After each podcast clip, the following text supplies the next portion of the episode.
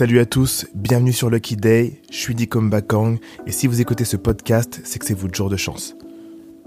Lucky Day, c'est un podcast sur les entrepreneurs les plus créatifs aux parcours les plus divers et qui ont des vraies histoires à raconter.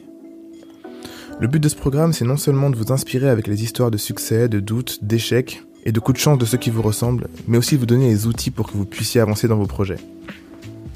Merci à nos différents partenaires qui rendent ce podcast possible, JVC pour les casques audio, Canon pour les caméras, WeWork pour l'espace de coworking dans lequel on tourne cet épisode. Merci beaucoup. Bonne écoute. Dans cet épisode, on parle développement personnel avec Gwenaëlle Poupenet, experte en relations interpersonnelles, communication non violente et formée en neurosciences. Dans cet épisode de 1h30, on décortique ce monde mystérieux et opaque dont tout le monde veut une part du gâteau. Elle nous donne aussi les clés pour faire tomber les barrières mentales qui empêchent tout individu de vivre pleinement sa vie. Et enfin, elle nous parle de la valeur du temps. Très intéressant. On espère que vous allez kiffer cet épisode autant qu'on l'a kiffé. Très bonne écoute.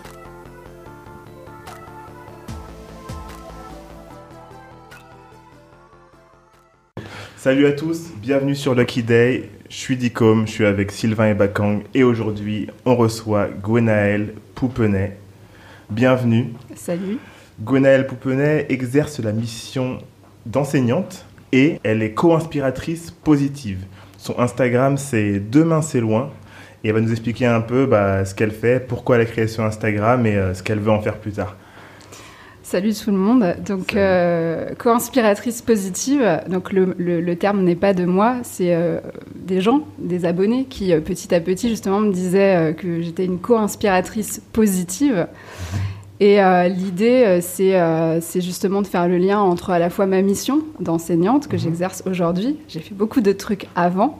Et c'est aussi tous ces beaucoup de trucs avant qui m'ont amené à exercer la mission d'enseignante depuis plusieurs années et à créer ce compte de co-inspiration. Je tiens quand même à, à- à- à préciser que euh, tu nous as ramené aujourd'hui des pâtisseries.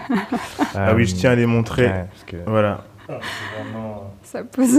pour, pour- pour tous les invités d'après, Voilà. je, je Voilà. dis ça, je dis rien. Voilà. bon. Elle a amené Très un bon. sac entier Aïe, aïe, de aïe. cinnamon rolls.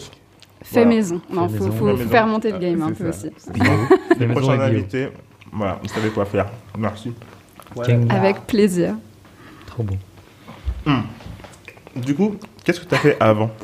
Alors, qu'est-ce que j'ai fait avant? Euh, Donc, depuis que j'ai fait des études quand même euh, supérieures, mais j'ai toujours travaillé en fait depuis mes 18 ans. Donc, ce qui fait que j'ai fait pas mal de trucs différents en vrac, parce que sinon, ça pourrait être assez long. Euh, Mais j'ai travaillé dans le social. J'ai pas mal travaillé dans le social. J'ai travaillé dans la restauration et l'hôtellerie. Donc, à un moment, j'étais euh, commerciale pour un grand groupe qui s'appelle Envergure. Donc, j'ai travaillé dans la parfumerie aussi. Parce que donc à un moment de ma vie, j'étais née. Donc euh, pour euh, l'industrie cosmétique et pour l'industrie agroalimentaire, parce que parmi mes nombreuses passions, euh, il y a celui y de a la parfum. sensorialité et du parfum. C'est quoi un nez pour ceux qui connaissent Un pas nez, pour ceux qui connaissent pas, c'est quelqu'un en fait qui va créer soit des fragrances, soit des arômes pour Mhm. la parfumerie ou la cosmétique au sens large du terme, euh, ou pour l'agroalimentaire, arômes, euh, arômes fraises, arômes ceci, des choses qui doivent se rapprocher le plus possible d'eux. D'accord. Et toi, du coup, tu faisais les deux? Je faisais les deux, ouais. Et euh, c'était pas encore trop à la mode, mais il y avait aussi le début de ce qu'on appelle l'identité olfactive pour les magasins. Ouais. Donc on était déjà un petit peu en Exactement, ouais. voilà. Donc euh, j'ai été née, j'ai fait de la traduction aussi euh, à un moment euh, parce que je parle quelques langues euh, qui sont pas exceptionnelles, mais qui m'ont amené à du coup faire des trucs assez sympas. Tu parles quelle langue? Je, Toutes les par- langues sont exceptionnelles? euh, je parle le- l'anglais, l'allemand, euh, le russe, le grec. Здравствуйте. Здравствуйте. Oh, Cacti à vous. Gwenaëlle. on peut Ouais, on faire connaît tout un les bases. sketch comme ça. Ouais, je vois ça, je vois ça. Je vois ça. Et donc, euh, ouais, russe. Et euh, ouais, je parle l'arabe littéral aussi. Alors, à, à force de plus pratiquer, on perd un peu quand Ah, même. parce que là, j'allais t'enchaîner en voilà, arabe c'est direct. ça. là. Ok, bah allons-y. allons-y. Tatakalem el Arbiya. Et euh, je Ça veut dire, euh, est-ce que tu parles arabe? Et Exactement. j'allais répondre que oui, je parle arabe. C'est Ok, ça. Eh, pour ceux qui rigolent, vous savez que je suis dedans. Non, mais Et je parle aussi, euh, je parle le grec moderne parce que j'ai travaillé en Grèce.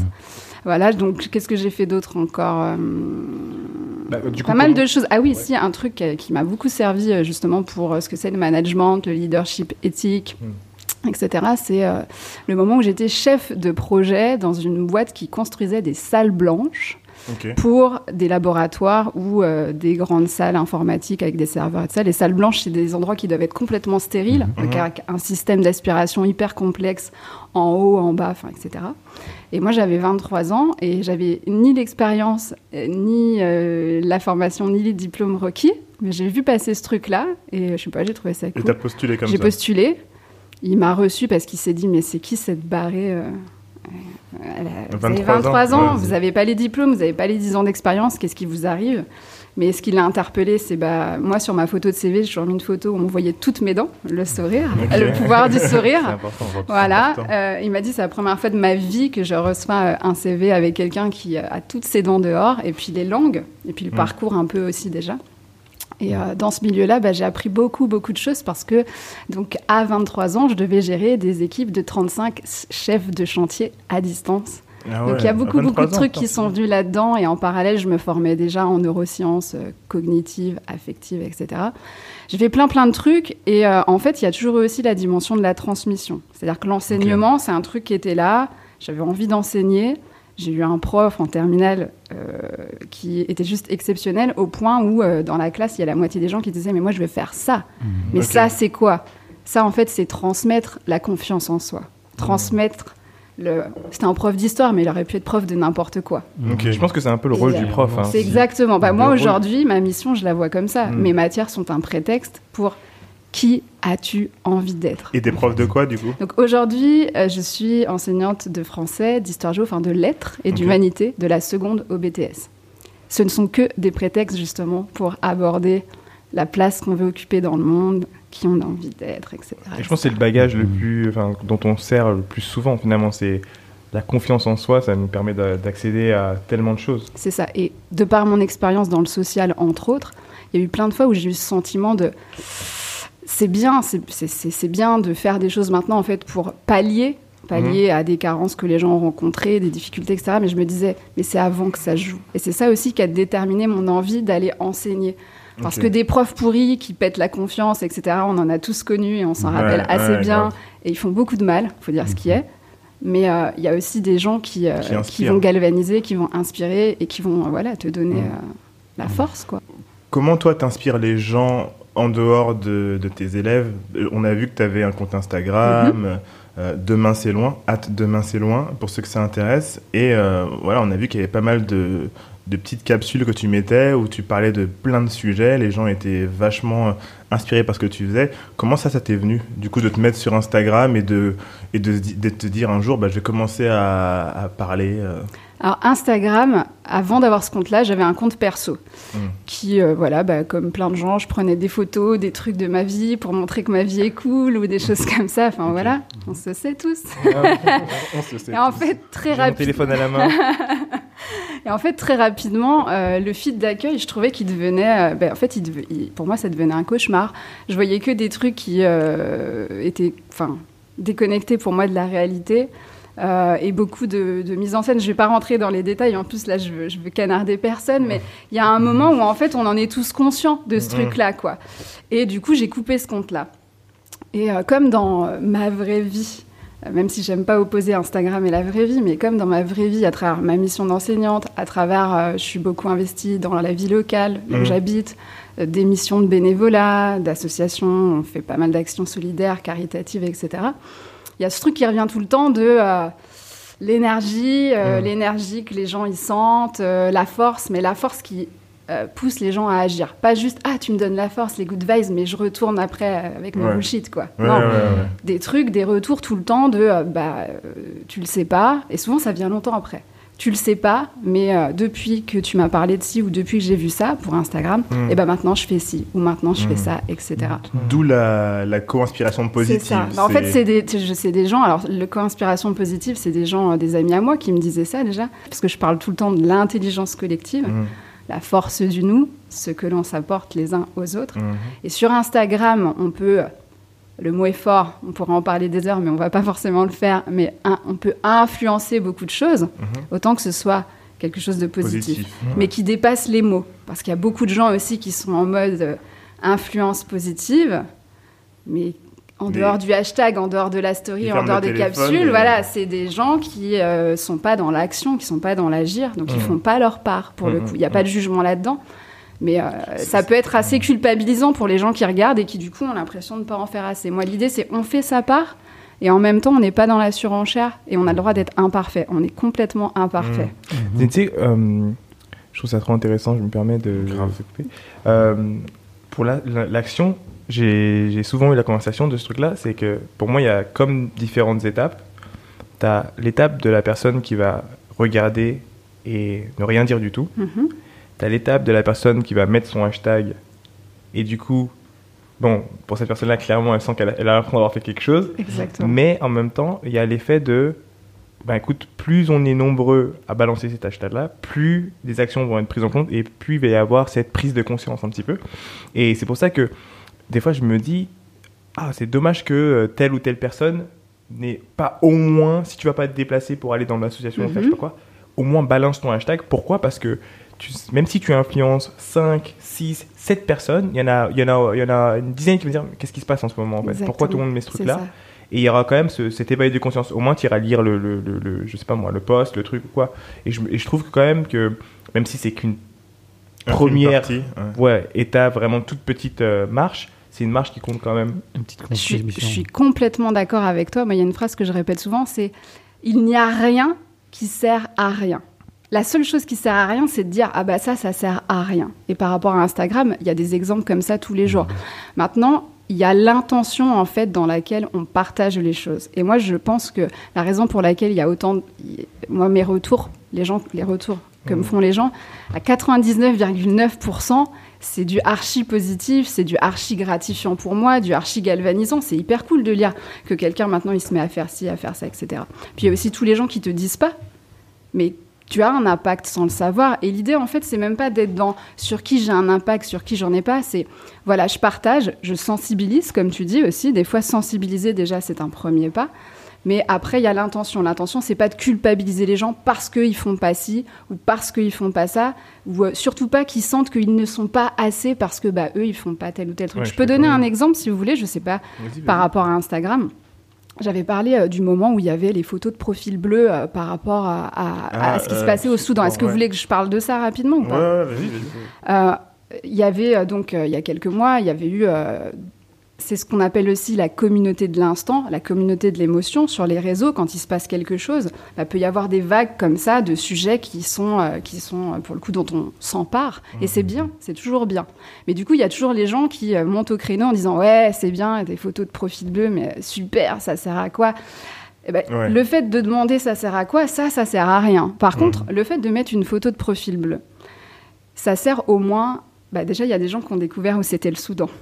Non, oui, mais- déjà. Non mais, non mais, on peut en parler aussi hein, de l'absence de la médiatisation, des choix vrai, faits par l'information, etc. Mais bah là, pour le coup, si je dirais l'intérêt alternatif des réseaux, c'est justement de pouvoir médiatiser ce qui ne l'est pas par euh, les grands médias ou les médias classiques. Ouais. Donc, premier gros intérêt, c'est justement de mettre en lumière tout ce qui n'est pas assez mis en lumière. Mm. Le Soudan, on n'entend pas beaucoup parler dans euh, les médias classiques, Mm, mm. d'accord Et à la rigueur, on avait un ou deux euh, petits euh, documentaires ou reportages de quelques minutes pour nous montrer que c'était que c'était euh, que c'était l'apocalypse au Soudan à juste titre, mais rien. Et c'est grâce aux réseaux sociaux et à cette euh, multiplication de photos de profil bleu qu'il y a des gens qui ont découvert où c'était le Soudan, qui ont découvert ce qui s'y passait, qui ont découvert euh, ce que c'était aussi les, les- les conditions des réfugiés, etc. Tout un tas de trucs.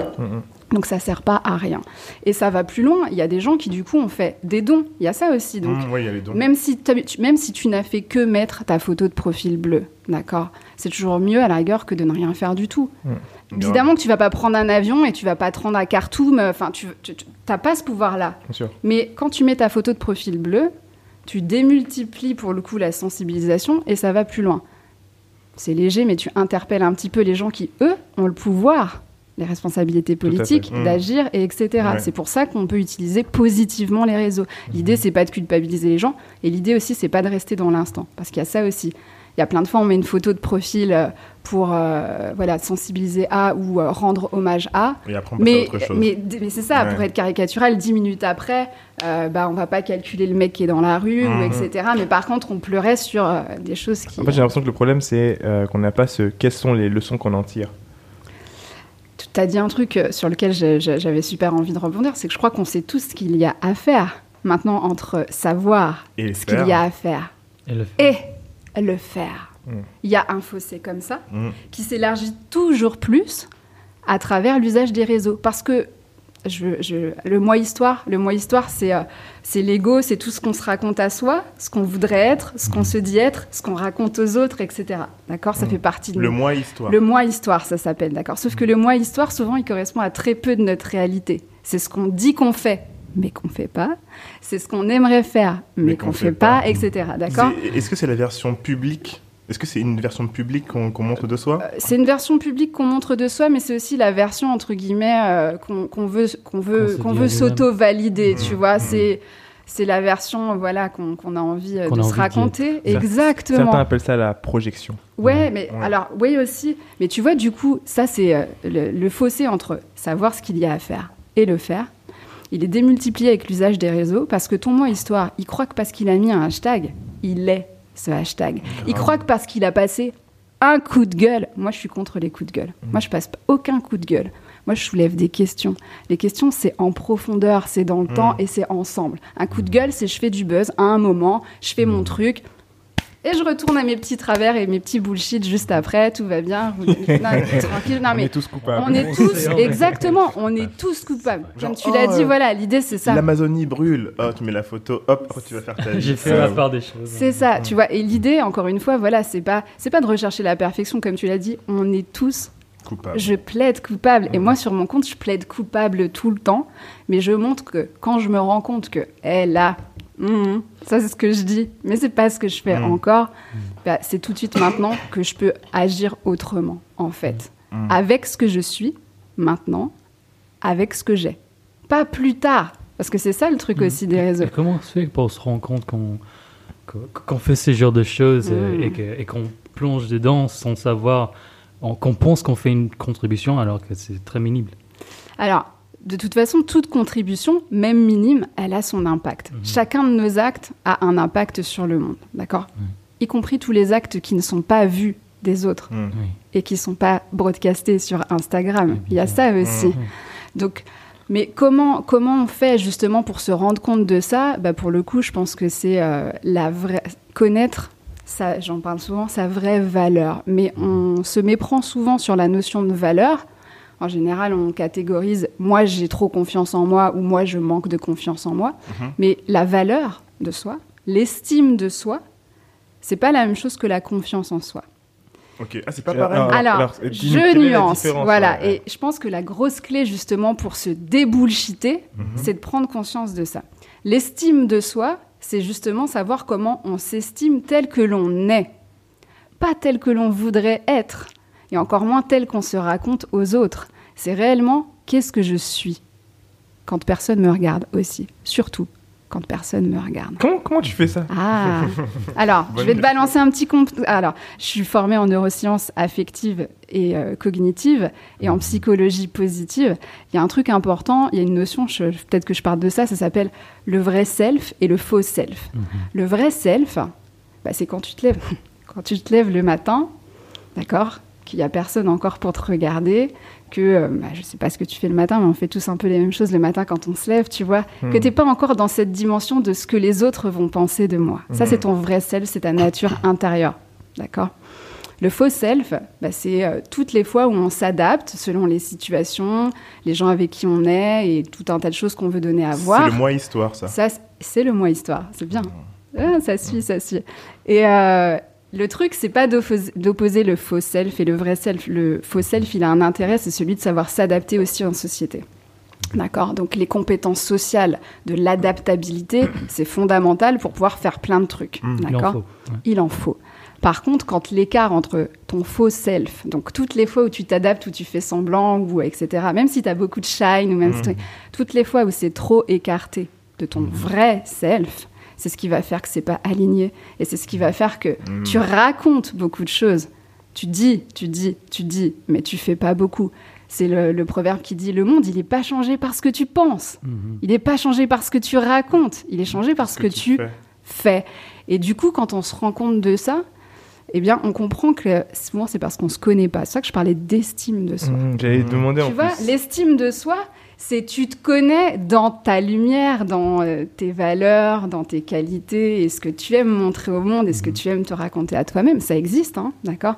Mais tu te connais aussi dans tes failles, tes Mmh. défauts, tes faiblesses, tes blessures, d'accord? Tu te connais. C'est. Il y a un, un psychanalyste qui s'appelle Jung, qui est euh, justement alors, hyper intéressant euh, pour arriver à mieux se connaître soi. La base, c'est de connaître sa part d'ombre. Et pour.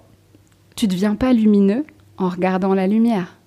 Tu deviens lumineux en te plongeant dans ta propre obscurité. Aïe, tu aïe, vois aïe, ça, tu vois mais ça, mais ça, gens qui ont peur de le faire. mais bien sûr, ça fait peur parce que, mais en même temps, c'est un conditionnement. Alors, je suis, on, en- on va parler du temps, mais eh, tout ça, ça se fait pas en un claquement de doigts. Ça se fait encore moins à travers trois hashtags et une capsule même qu'on peut regarder sur Demain c'est loin ou autre, tu vois. C'est pas. Il y a toutes ces fois justement, en fait, on consomme des trucs où bah, on est dans ah ouais ouais ouais prise de conscience. Ouais. Ah ouais ouais, je sais, c'est ça qu'il faut faire. Mais tu le fais pas. Et donc, pourquoi on n'arrive pas à le faire? Parce qu'on se connaît pas assez. Et c'est l'estime de soi. Quand je me connais bien, quand j'ai donc une bonne estime au sens premier du terme, mes forces et mes faiblesses, Mhm. je peux avoir confiance en moi. Parce que les gens qui ont un excès, soi-disant un excès de confiance en eux, c'est en général parce qu'ils se focalisent uniquement sur leurs forces, leurs lumières Mhm. et les compétences qui sont reconnues par les autres. Et donc, ils ont peur d'aller voir leurs faiblesses. Bah, ils se contentent de ça. Ouais. Mais la réalité, c'est qu'ils n'ont pas une bonne estime d'eux-mêmes. Ils sont à côté. Et comme les gens qui ont un manque de confiance en eux, ils ont tendance à se focaliser sur leurs failles, leurs blessures, leurs faiblesses, etc. Mais ils n'ont pas une bonne estime d'eux-mêmes non plus. Parce que des forces, Ils des ont. côtés lumineux, ils en ont, tu vois. Donc, c'est pour, pour moi, le mot-clé, c'est bullshit et débullshit, quoi. faut se Ouais, débullshiter ouais. par rapport à tout ce qu'on... Le mental, c'est voilà, tout ce qu'on se raconte et à ce qu'on fait, en fait. Ce que tu donc, fais. Ok, donc euh, c'est vraiment apprendre à se connaître mieux avant de pouvoir se valoriser un peu plus en- pour de vrai. Enfin, Bah, c'est ça, c'est pour pas- le coup, c'est mentir à soi-même, c'est- de- voilà, ne plus se mentir à soi-même sur euh, tout un tas de choses qu'on aimerait être, mais qu'on n'est pas. Et à l'inverse, tout un tas de choses qu'on n'aimerait pas être, mais qu'on est pourtant. Ok, donc là, euh, je me rends compte que euh, je fais du bullshit, Ouais. d'accord? Et, et j'essaie d'apprendre à connaître un peu moi-même. Maintenant, j'ai besoin des astuces, comment, comment je fais. Ouais, c'est quoi les astuces pour se débullshiter Par exemple, est-ce que t'en as? Alors, Je- bah, euh, Dans la routine déjà, parce que j'ai l'impression que c'est merci. c'est imprégné dans Ah la oui, routine. oui, dans la- C'est- c'est On est, on est, on est ce que l'on fait à répétition. Yes. D'accord? On est ce que l'on fait à répétition et on a beaucoup euh, tendance à parler de routine, etc. Moi, plus que routine, souvent la routine, c'est mortifère. Hmm. Souvent, la routine, c'est un truc qu'on fait sans se poser de questions sur le fait que est-ce que cette routine est encore adaptée Hmm. à ma version actuelle? On change tout le temps. On est en perpétuelle évolution et euh, même au niveau de ton corps, euh, tous les six ans, il n'y a plus aucune cellule, même au creux de ta moelle épinière, il n'y a plus aucune cellule qui existait 6 à 7 ans auparavant. Ouais. Donc une fois que c'est dit, ça c'est dit. On change tout le temps. Attends, Mais attends, attends, attends, attends. Est-ce que tu peux répéter ça pour tous les gens qui n'ont pas entendu? Alors, on est des serpents non, je- Ça là, faut la répéter s'il te plaît. Laquelle Tous les 6 ans, tous les, euh, alors c'est l'épigénétique, mais tous les 6, euh, 6 à 8 ans, l'intégralité de nos cellules, y compris celles de la moelle épinière, ne sont plus les mêmes. Ce qui fait qu'on est absolument une personne différente de A à Z, y compris euh, physiologiquement et biologiquement, même au plus profond de notre moelle épinière. donc si après ça, tu n'évolues pas mentalement, il y a un problème. Donc comment on fait? Bah, Justement, se- se rendre compte qu'on est radicalement déjà une même personne euh, tous les 6 à 8 ans, ça permet de prendre conscience qu'il y a plein de choses sur lesquelles on peut influer aussi. Et on est ce que l'on fait à répétition. Mais si tu donc tu maintiens une routine qui te convenait peut-être à un moment, mais à un moment où tu n'avais peut-être pas le même job, tu n'avais peut-être pas la même condition physique, tu n'avais peut-être pas la même situation familiale, enfin tout ce que Mm. tu veux, d'accord? Tu n'avais tout simplement aussi pas les mêmes aspirations. Oui, Est-ce que là, quand vous vous revoyez euh, un an ou deux ans en arrière, il n'y a pas des trucs déjà sur lesquels vous vous dites Waouh, mais j'ai complètement changé ma manière de voir là-dessus? Ah Il y en a carrément. plein. Il y en a plein. Il y en a plein. Donc, Sauf que on est en mode routine, on est en mode pilote automatique presque tout le temps sur plein de trucs.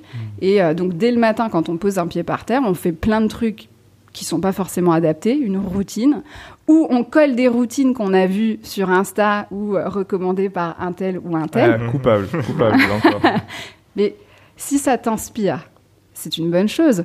Mais encore une fois, après, c'est tester. faut tester des choses. Faut s'y tenir un certain temps. Il y a aussi ça. Il y a beaucoup de gens, ils testent un Mm. truc trois jours ou six jours. Ah, ça marche pas, ils arrêtent. Non. Tu fais quelque chose, tu testes pendant. Il faut environ, on dit 21 jours pour créer des nouveaux chemins neuroneuroniques, là, pour changer les habitudes. Il y a un truc qui est passionnant, c'est la science des habitudes, justement. Ah, D'accord? C'est vraiment intéressant. et la science des habitudes, elle te montre qu'au bout de 21 jours, déjà, quand tu as répété pendant 21 jours quelque chose, tu as déjà des nouvelles connexions neuroneuroniques qui se créent, tu as déjà des nouveaux chemins dans ton cerveau qui se créent. C'est la neuroplasticité cérébrale. Ça, c'est trop fort. Mais Excuse-moi, oui. mais c'est trop fort. Eh, les gars, là, il y a une nouvelle règle. La règle des 21 Alors, jours. je vais la nuancer, la règle des 21 jours. 21 jours challenge. Et attends, du coup, je, je réponds à... Je crois que Beyoncé, elle avait fait ça. En fait, elle avait fait un truc, elle voulait être euh, euh, vegan et elle avait incité tout le monde à dire voilà, il faut que vous teniez 21 jours, euh, Voilà. un truc comme Bah, ça. pour le coup, c'est une donnée qui est scientifique. Alors, parce que attention aussi, on lit tout et n'importe quoi euh, sur Instagram. Je fais un petit avertissement maintenant, et pas que. Euh, Il y a plein de choses. Euh, c'est bien de les repartager ou de partager un post qui balance une info. euh, la psychologie dit que ou euh, les nutritionnistes. Non, mais il y a un moment, c'est euh, quelle est la source, euh, quelle est l'étude, etc. contexte. Voilà. C'est c'est, euh, voilà, un petit rappel comme ça parce que y a, sinon on va vraiment trouver tout et n'importe quoi. Mais en 21 jours, la neuroplasticité cérébrale, elle est déjà active. Ça veut dire qu'en 21 jours seulement, tu as le pouvoir de créer des nouveaux chemins dans ton cerveau et donc des nouvelles habitudes. Pourquoi je dis faut la nuancer? C'est que euh, il y a plein d'études qui ont aussi montré qu'il fallait en général après une petite phase d'ancrage, donc notamment pour quand tu veux intégrer une routine sportive ou une pratique méditative Mmh. ou peu importe, d'accord, un changement d'habitude. On va être sur 30 jours pour être sûr de consolider quelque chose, d'accord. Donc l'idée c'est pas je teste un truc, euh, je fais du sport une fois, ah, j'ai pas obtenu mes résultats. Non, euh, t'en es conscient de ça. Mais ça marche aussi avec tout ce qui est de l'ordre du cérébral. Sauf que tout ce qui est dans le cerveau, on le voit pas. Donc Mm. justement, on se rend pas compte de comment ça fonctionne et on se rend pas compte de toutes les bullshit qu'on se raconte. Mais la clé, c'est pas la routine justement, c'est le rituel. Pour moi, c'est la Le clé. rituel, C'est quoi la différence La différence entre la routine, la routine qu'on fait en mode pilote automatique et qui va donc faire que bah, la routine, quoi, tu sais, la routine, c'est hyper péjoratif souvent la manière dont on, Ouais. Quand t'entends faire. routine, c'est négatif. Voilà, tu vois, pourquoi on tombe tous dans cette routine qui justement nous fait perdre du temps en fait, nous fait perdre de l'énergie et euh, nous fait perdre de, de, de la passion dans notre vie, quoi, en fait. Bah, parce que justement, on se pose plus la question de la nécessité et je dirais de l'intérêt pour nous. Quand tu penses en termes de rituel, ça change tout. Parce que Mhm. Pratiquer. encore une fois, ça conscience. repart de toi, la pleine conscience. Alors, j'allais parler de la méditation parce que pour moi, c'est la clé. Euh. Ma cam absolue, entre autres, c'est la méditation. Mais on parle de pleine conscience d'ailleurs et ça paraît compliqué pour plein de gens. La méditation, c'est gratuit. Il n'y a pas besoin d'accessoires. Il n'y a pas besoin de faire des postures bizarres. La pleine conscience, c'est un problème de traduction aussi en français parce que c'est plutôt pleine présence. Et le matin, quand tu te lèves, au lieu d'être en mode pilote automatique, mais de prendre un temps de rituel dès le matin pour faire des choses qui vont te permettre de faire toute ta journée plus ou moins alignée, d'accord? Bah Ça, c'est hyper important. Et ça, c'est une grosse, grosse clé pour justement se débullshiter. Je mets de côté tout ce que je peux voir sur Insta. Je mets de côté aussi tout ce que je peux faire depuis des années sans plus me poser la question de pourquoi. Je fais un point. Moi, j'appelle ça le point GPS. Dans une journée classique, type, qu'est-ce que je fais? Je fais ça, ça, ça, ça, ça. Bah, ça, en fait, ça me sert à rien. Ou cette habitude-là, aujourd'hui, elle me convient plus. Mhm. Je change. D'un coup, je redégage du temps, ce fameux temps après lequel on court tous et qu'on a Ouais. soi-disant jamais. D'accord? Et euh, au-delà de ça, en fait, d'un coup, je vais pouvoir intégrer des nouvelles habitudes qui me conviennent, qui me nourrissent Mhm. et qui vont me permettre justement d'être un peu plus qui, un peu Mhm. plus moi-même, en Mhm. fait. Et la pleine conscience, la pleine présence, la méditation euh, au sens de la pleine conscience, c'est accessible n'importe quand, n'importe qui. Tu respires, c'est bon, tu peux méditer. T'as Mhm. même pas besoin d'être assis en tailleur ou etc. Parce que qu'est-ce que c'est la pleine conscience? C'est justement observer ses pensées. C'est hyper inconfortable. C'est pas arrêter de penser.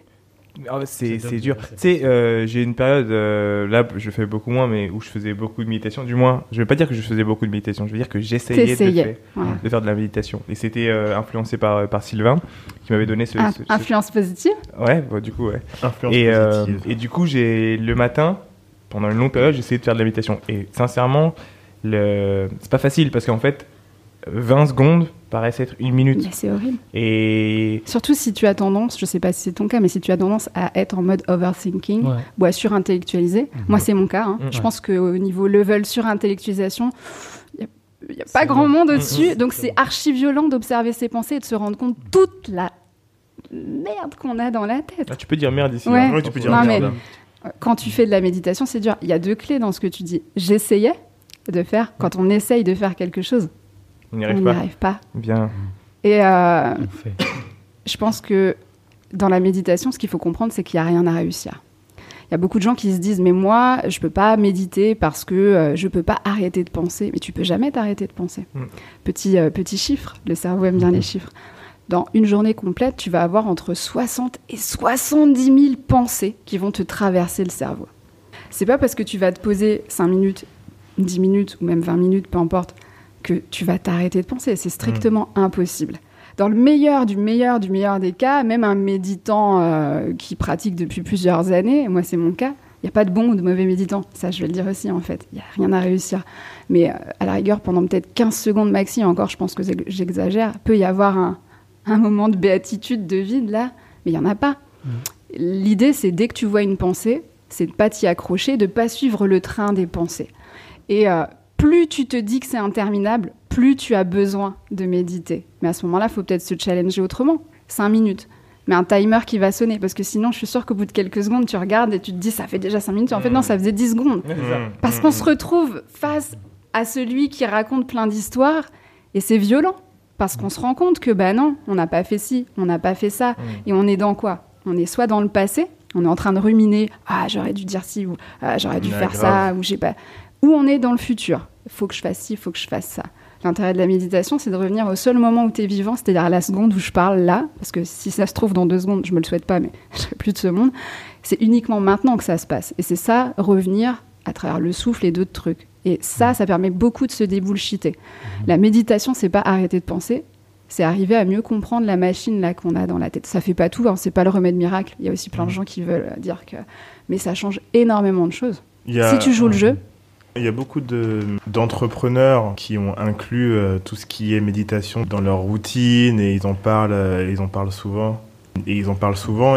Est-ce que tu penses qu'au niveau euh, entrepreneuriat, business, ça peut avoir une vraie incidence? C'est indispensable. Alors, je suis instructrice aussi de, de méditation, donc de pleine conscience, que je me suis, euh, je me suis formée à ça pour euh, à la fois, en fait, tu as deux cycles. Tu as un cycle d'abord pour toi faire ton cycle en tant que méditant, et éventuellement, tu fais le deuxième cycle qui te permet de devenir instructeur de mindfulness. Donc, euh, C'est quoi, mi- mindfulness? Alors, bah, c'est la, fameuse pleine conscience, hein, mais en français, il vaudrait mieux traduire par pleine présence, parce que conscience, c'est un mot qui est compliqué, c'est un truc abstrait. Donc justement, il y a plein de gens qui disent, Eh, la méditation, c'est trop compliqué. ouais. C'est pas compliqué, il faut juste que tu respires. Ok. Et je répète, il n'y a pas besoin, attention aussi aux fausses corrélations avec Insta et tout ça, il n'y a pas besoin d'être même en tailleur ou il n'y a pas besoin d'avoir des tenues. On associe trop ça au yoga et à plein de choses. Le sarwal. Là, ouais, non, mais on va pas parler de ça là. Et, euh, mais voilà, enfin, moi je médite, euh, là on voit pas, mais enfin, euh, je sais que ça peut créer des dissonances cognitives, ça en crée souvent, mais moi je suis en loup-boutin, euh, je suis euh, toujours euh, habillée euh, de manière assez apprêtée, etc. Et pourtant, la pleine conscience, la pleine présence et euh, la conscience de ce que c'est faire sa part, elle est là, elle est concrète, elle est réelle. Il n'y a pas besoin d'avoir le package, le, start- le starter pack là. Ouais, Voilà. ouais. En fait, il faut arrêter avec ça. Parce que ça aussi, justement, c'est ce qui nous éloigne de la vraie pratique, en fait. Et pour revenir sur l'aspect entrepreneurial, donc euh, moi, je fais, des fois, j'interviens justement et on m'a sollicité pour euh, bah, euh, ce que c'est un petit peu le coaching en leadership éthique. Parce que la Mhm. bienveillance et la communication non violente, comme c'est aussi ma cam et que Mhm. ça fait partie de mes compétences à travers mes formations et à travers ma mission actuelle aussi. Je suis sollicitée pour ça et dans le monde entrepreneurial, bien évidemment, parce que c'est aussi beaucoup médiatisé. Euh, il y a Pour beaucoup de gens. management, etc. Ouais, ouais, Ouais, pour le le management, management. puis même pour euh, comment on fait pour tenir le stress quand on est entrepreneur. Ça doit Ouais. vous parler quand même. Voilà. c'est un vrai sujet. Comment on fait pour pas péter en cours de route, quoi? Comment on fait pour pas exploser? Mhm. Et comment on fait pour trouver un équilibre? Bah, La méditation, c'est vrai que c'est une vraie clé. Maintenant, encore une fois, c'est euh, euh, faut, faut arrêter de dramatiser les choses et il faut surtout arrêter de mettre trop d'enjeux dans quelque chose. Mm. Et la fameuse différence entre la routine et le rituel, bah, c'est justement que si tu prends ces 5 minutes ou 10 minutes pour toi, peu importe après tout, méditation ou pas méditation, mais où tu vas faire pleinement quelque chose pour toi en pleine conscience. Ça peut être juste euh, de prendre le temps de faire comme si c'était la première fois. La pleine conscience, c'est aussi simple que ça. La première fois de ta vie que tu bois un verre d'eau, Mhm. là j'ai une sensation dans ma main, le verre, il est froid, il y a une Mhm. matière, etc. Je vais faire tout ça. Ça, c'est déjà de la méditation. Voilà. Donc tu peux méditer tout le temps, en fait. Et ce truc qui paraît peut-être complètement farfelu, c'est ce qui va faire qu'en même temps, du coup, tu vas être plus présent à toi-même, tu vas être plus présent aux autres, tu vas mieux gérer le stress, tu vas être beaucoup plus dans l'écoute réelle, l'écoute active avec les autres. Mm. Et tu vas démultiplier le temps parce qu'on manque de temps, on manque de temps. Mais si tu prends le temps de faire un point sur ta journée type, ta semaine type, d'un coup, tu vas le trouver le temps. Grave. Ah bah tiens, deux heures de Netflix. Ah bah tiens, le matin, je fais tel truc. Alors, je veux pas, je veux pas, je veux pas qu'on se méprenne sur ce que je suis en train de dire. Je ne diabolise pas le divertissement. Et je l'ai jamais diabolisé et je ne le diaboliserai jamais. Parce qu'il y a un peu ces trucs. Ça, c'est en mode, euh, pareil, c'est en mode Instagram, euh, truc contre truc. Ouais. Faut arrêter d'être dans le tout rien. C'est le tout rien qui nous empêche de faire. D'accord? T'as pas le temps de faire de sport. D'accord. Bon, maintenant, la vraie question déjà, c'est pourquoi t'as envie de faire du sport? Si t'as vraiment envie de faire du sport, peu importe les raisons, mais parce que bah, voilà, il y a plein de vertus au sport, on va pas, on va pas, ref- on va pas réinventer l'eau chaude. Il y a un moment où si si, le temps tu l'as, mais il va falloir regarder le temps avec réalité. Et euh, il y a un truc que j'ai partagé il y a peu de temps sur Instagram et pour le coup ça a suscité beaucoup de réactions. J'ai dit aux gens sur Instagram, c'est l'ironie du sort, allez regarder en haut à droite sur Instagram dans statistiques le nombre d'heures dans la journée que vous avez passé sur Instagram. Tout le monde est dans la sous-estimation. Ouais, je dois passer une heure, je dois passer deux heures. Euh, L'immense majorité des gens, ils étaient là. Oh, 5 heures, 6 heures, 7 heures, 8 heures, une journée de travail. Quoi, Et attends, en attends. fait. Et le pire, c'est que ces gens-là, ils passent leur temps à faire quoi? À scroller. À scroller, à consommer, à vivre par procuration, tu vois. Jugé, Et le temps, en fait, tu l'as. Et encore une fois, moi, j'aime pas les dictates qui remplacent d'autres dictates. Donc, il y en a marre de l'injonction à la méditation. C'est moi qui dis ça. Il n'y a aucune injonction à méditer. Je veux dire, tu, tu essayes si ça te parle. Il n'y a aucune injonction à faire tel ou tel sport. Il n'y a aucune injonction, en fait, à faire quoi que ce soit. Fais ce qui te convient à toi. Mais il y a un moment où le temps, en fait, tu l'as. Mais il faut déjà, que, encore une fois, c'est la notion d'estime réelle. Estime bien le temps que tu consacres à. Et je te jure que bah, si tu as le temps de cuisiner, si tu as envie de cuisiner, si tu pas envie, personne t'y oblige. Mais si tu as envie de cuisiner au point où tu le répètes tous les jours, ah j'aimerais bien, mais j'ai pas le temps. Mais si, le temps tu l'as. Ah, le je voudrais Ouais. faire du sport, mais j'ai pas le temps. Mais si tu l'as, au lieu de regarder trois épisodes de Netflix, t'en regardes deux, tu peux quand même en regarder deux, tu vois. Je vais même plus loin, allez, t'en regardes deux et demi. Et c'est toujours mieux de faire 10 minutes de sport chaque jour que pas du tout. Mm. C'est toujours mieux de faire 10 minutes de méditation que de vouloir d'un coup aller faire euh, une retraite de 10 jours, je sais pas où. On est trop dans la logique Ouais. du tout ou rien. Si tu n'avais pas le temps pour faire du... Les fameuses résolutions qui servent à rien. Si tu n'avais pas le temps de faire du sport trois fois par semaine, que tu en faisais zéro minute, pourquoi ta résolution c'est alors je vais aller à la salle trois fois par semaine, etc. Non, tu vas pas le trouver le temps, tu déjà pas le temps. faut prendre le temps de reprendre ta routine pour la transformer en rituel qui a du sens. Ok, euh, là j'entends deux choses. Dis-moi, La première chose, c'est euh, une question de choix aussi. tout est choix. Tout est choix. C'est le truc principal. C'est- au bout d'un moment, tu peux avoir cette balance, et je pense qu'elle est importante, de se dire, ok, j'ai pas besoin de tout éliminer, mais pour commencer, il faut que je commence quelque part. Donc du coup, tu... mais il faut qu'il y ait cette prise de conscience et qu'il y ait ce choix, il y ait ce choix c'est Mhm. important. Mais la deuxième chose que j'entends, dont tu parles beaucoup, c'est le temps. Ah ouais. Et du coup, je pense que le temps, il est essentiel, quel que soit ce que tu fais. Et j'aimerais rebondir sur euh, l'organisation. Parce que je pense qu'il est, c'est lié un peu euh, à tout ce qui est développement personnel. Je pense que tout le monde, que tu sois perfectionniste ou, entre guillemets, vraiment, lazy, euh, euh, que tu sois, euh, comment on appelle ça déjà? Lazy. flemmards. Que tu sois flemmard, Flemmard, oui, bien eh sûr. ben, tu as ce problème d'organisation. Mm. Et on est tous victime de ce truc-là. Je vais rebondir sur ça avant, avant de te laisser continuer. Exemple, euh, moi, des fois je vais à la montgolfière. Mhm. À la montgolfière avec mon sac de sport. Yes. J'ai mon sac de sport, donc tu peux aussi bosser de là-bas. J'ai mon sac de sport, j'arrive, je pose mon sac de sport, je commence à travailler, Mhm. je me dis que j'irai un moment. Dans ma tête, je crois que je me mets en mode ah j'aurai pas le temps parce que j'ai trop de taf à faire. Grave. Et alors qu'en fait, je peux prendre ma, mes 45 minutes, monter, faire mon sport et redescendre. Mais je me, je me bullshit moi-même en, en- en- en me disant ah bah j'irai après, j'irai après, j'irai après. Et finalement il est 19h C'est et je rentre chez moi. pas. Mais Bah, comment, comment tu t'organises alors voilà, c'est le, rapport au temps. Il y a tout encore une fois dedans. C'est le rapport au temps qui est, euh, pour le coup, euh, biaisé par le mental, par notre Mm. ego. L'ego, c'est quand même le paradoxe absolu. L'ego, il a le temps de tout faire plus tard. hein. Ouais. Et en même temps, il a le temps de rien. Non, mais c'est pas les deux. Eh, L'ego, L'ego a le temps de tout faire plus tard. Oh là il là, a le temps. Et attends. Non, mais Ah c'est ça. le- l'espèce, l'espèce de schizophrénie, euh, euh, c'est, c'est, c'est, c'est du second degré, mais dans laquelle on baigne tous, c'est justement tous cette schizophrénie de Mm. l'ego. L'ego, il a le temps, il fera ça plus tard. Et en même temps, c'est, le même, c'est la même voix qui te dit qu'il a pas le temps. Ouais. J'ai pas le temps de ça. En fait, c'est l'ego, c'est la voix là, c'est le mec. Moi, pour moi, dans ma tête, c'est un mec. Je suis désolée, mais moi, je l'appelle mon petit bâtard. C'est mon petit bâtard qui me sabote une grande partie de ma vie toutes les fois où je le décèle pas, d'accord? C'est le mec.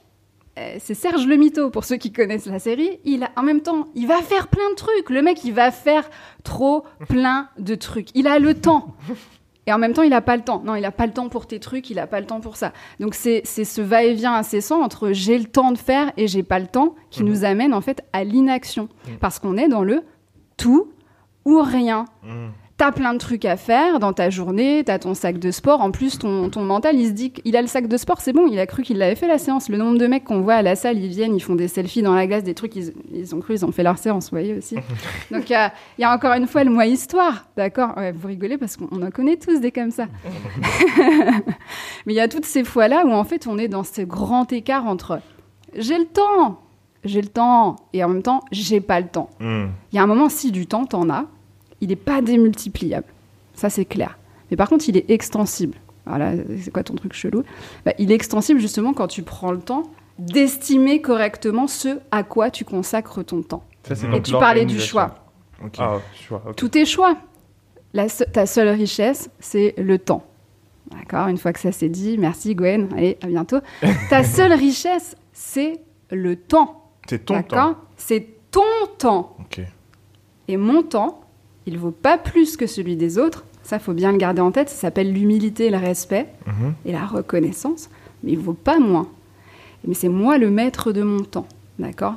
Et le temps, c'est la seule richesse absolue que j'ai, plus que d'avoir de l'argent. Ouais. Qu'est-ce qui est vraiment, quelque part, un, un kiff absolu? C'est de pouvoir disposer de son temps. L'oisiveté, c'est ça? Non, pas la oisiveté. De disposer de ton temps comme tu le souhaiterais. Tu sais, c'est le fameux si là, tu avais plein d'argent, si tu pouvais faire tout ce que tu voulais, qu'est-ce que tu veux faire Mm. Mais en fait, il n'y a même pas besoin d'avoir plein d'argent. Je suis pas en train de dire qu'il en faut pas. faut pas se méprendre sur ce que je suis Mm. en train de dire. Mais la, la vraie question, c'est ton temps, qu'est-ce que tu en fais Et donc, d'où l'intérêt de l'estimer correctement. Et d'où l'intérêt de faire des choix.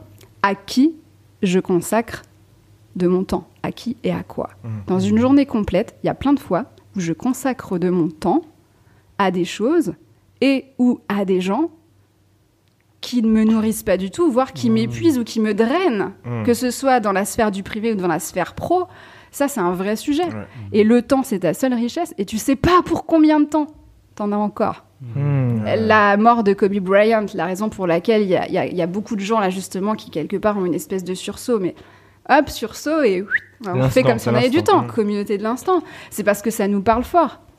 Bien sûr que, parce qu'on on a toujours l'impression que ça va arriver aux autres, la maladie ou des trucs Mm. comme ça, mais même la maladie, quand elle tombe sur la tête, souvent c'est là que les gens ils disent Ah, bah, c'est là Ah que j'ai ouais. pris conscience de la valeur de la vie. Pour combien de temps? Maintenant, tu peux te faire renverser en trottinette par une voiture, avoir un crash d'hélico.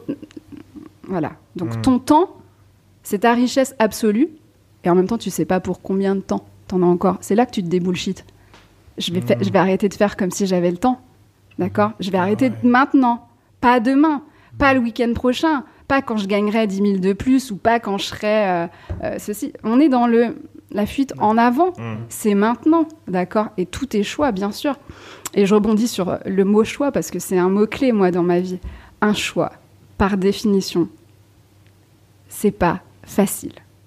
c'est ça. Ah. Sinon, c'est une option, c'est une préférence. Attendez, aujourd'hui, on m'a envoyé un truc là ce matin.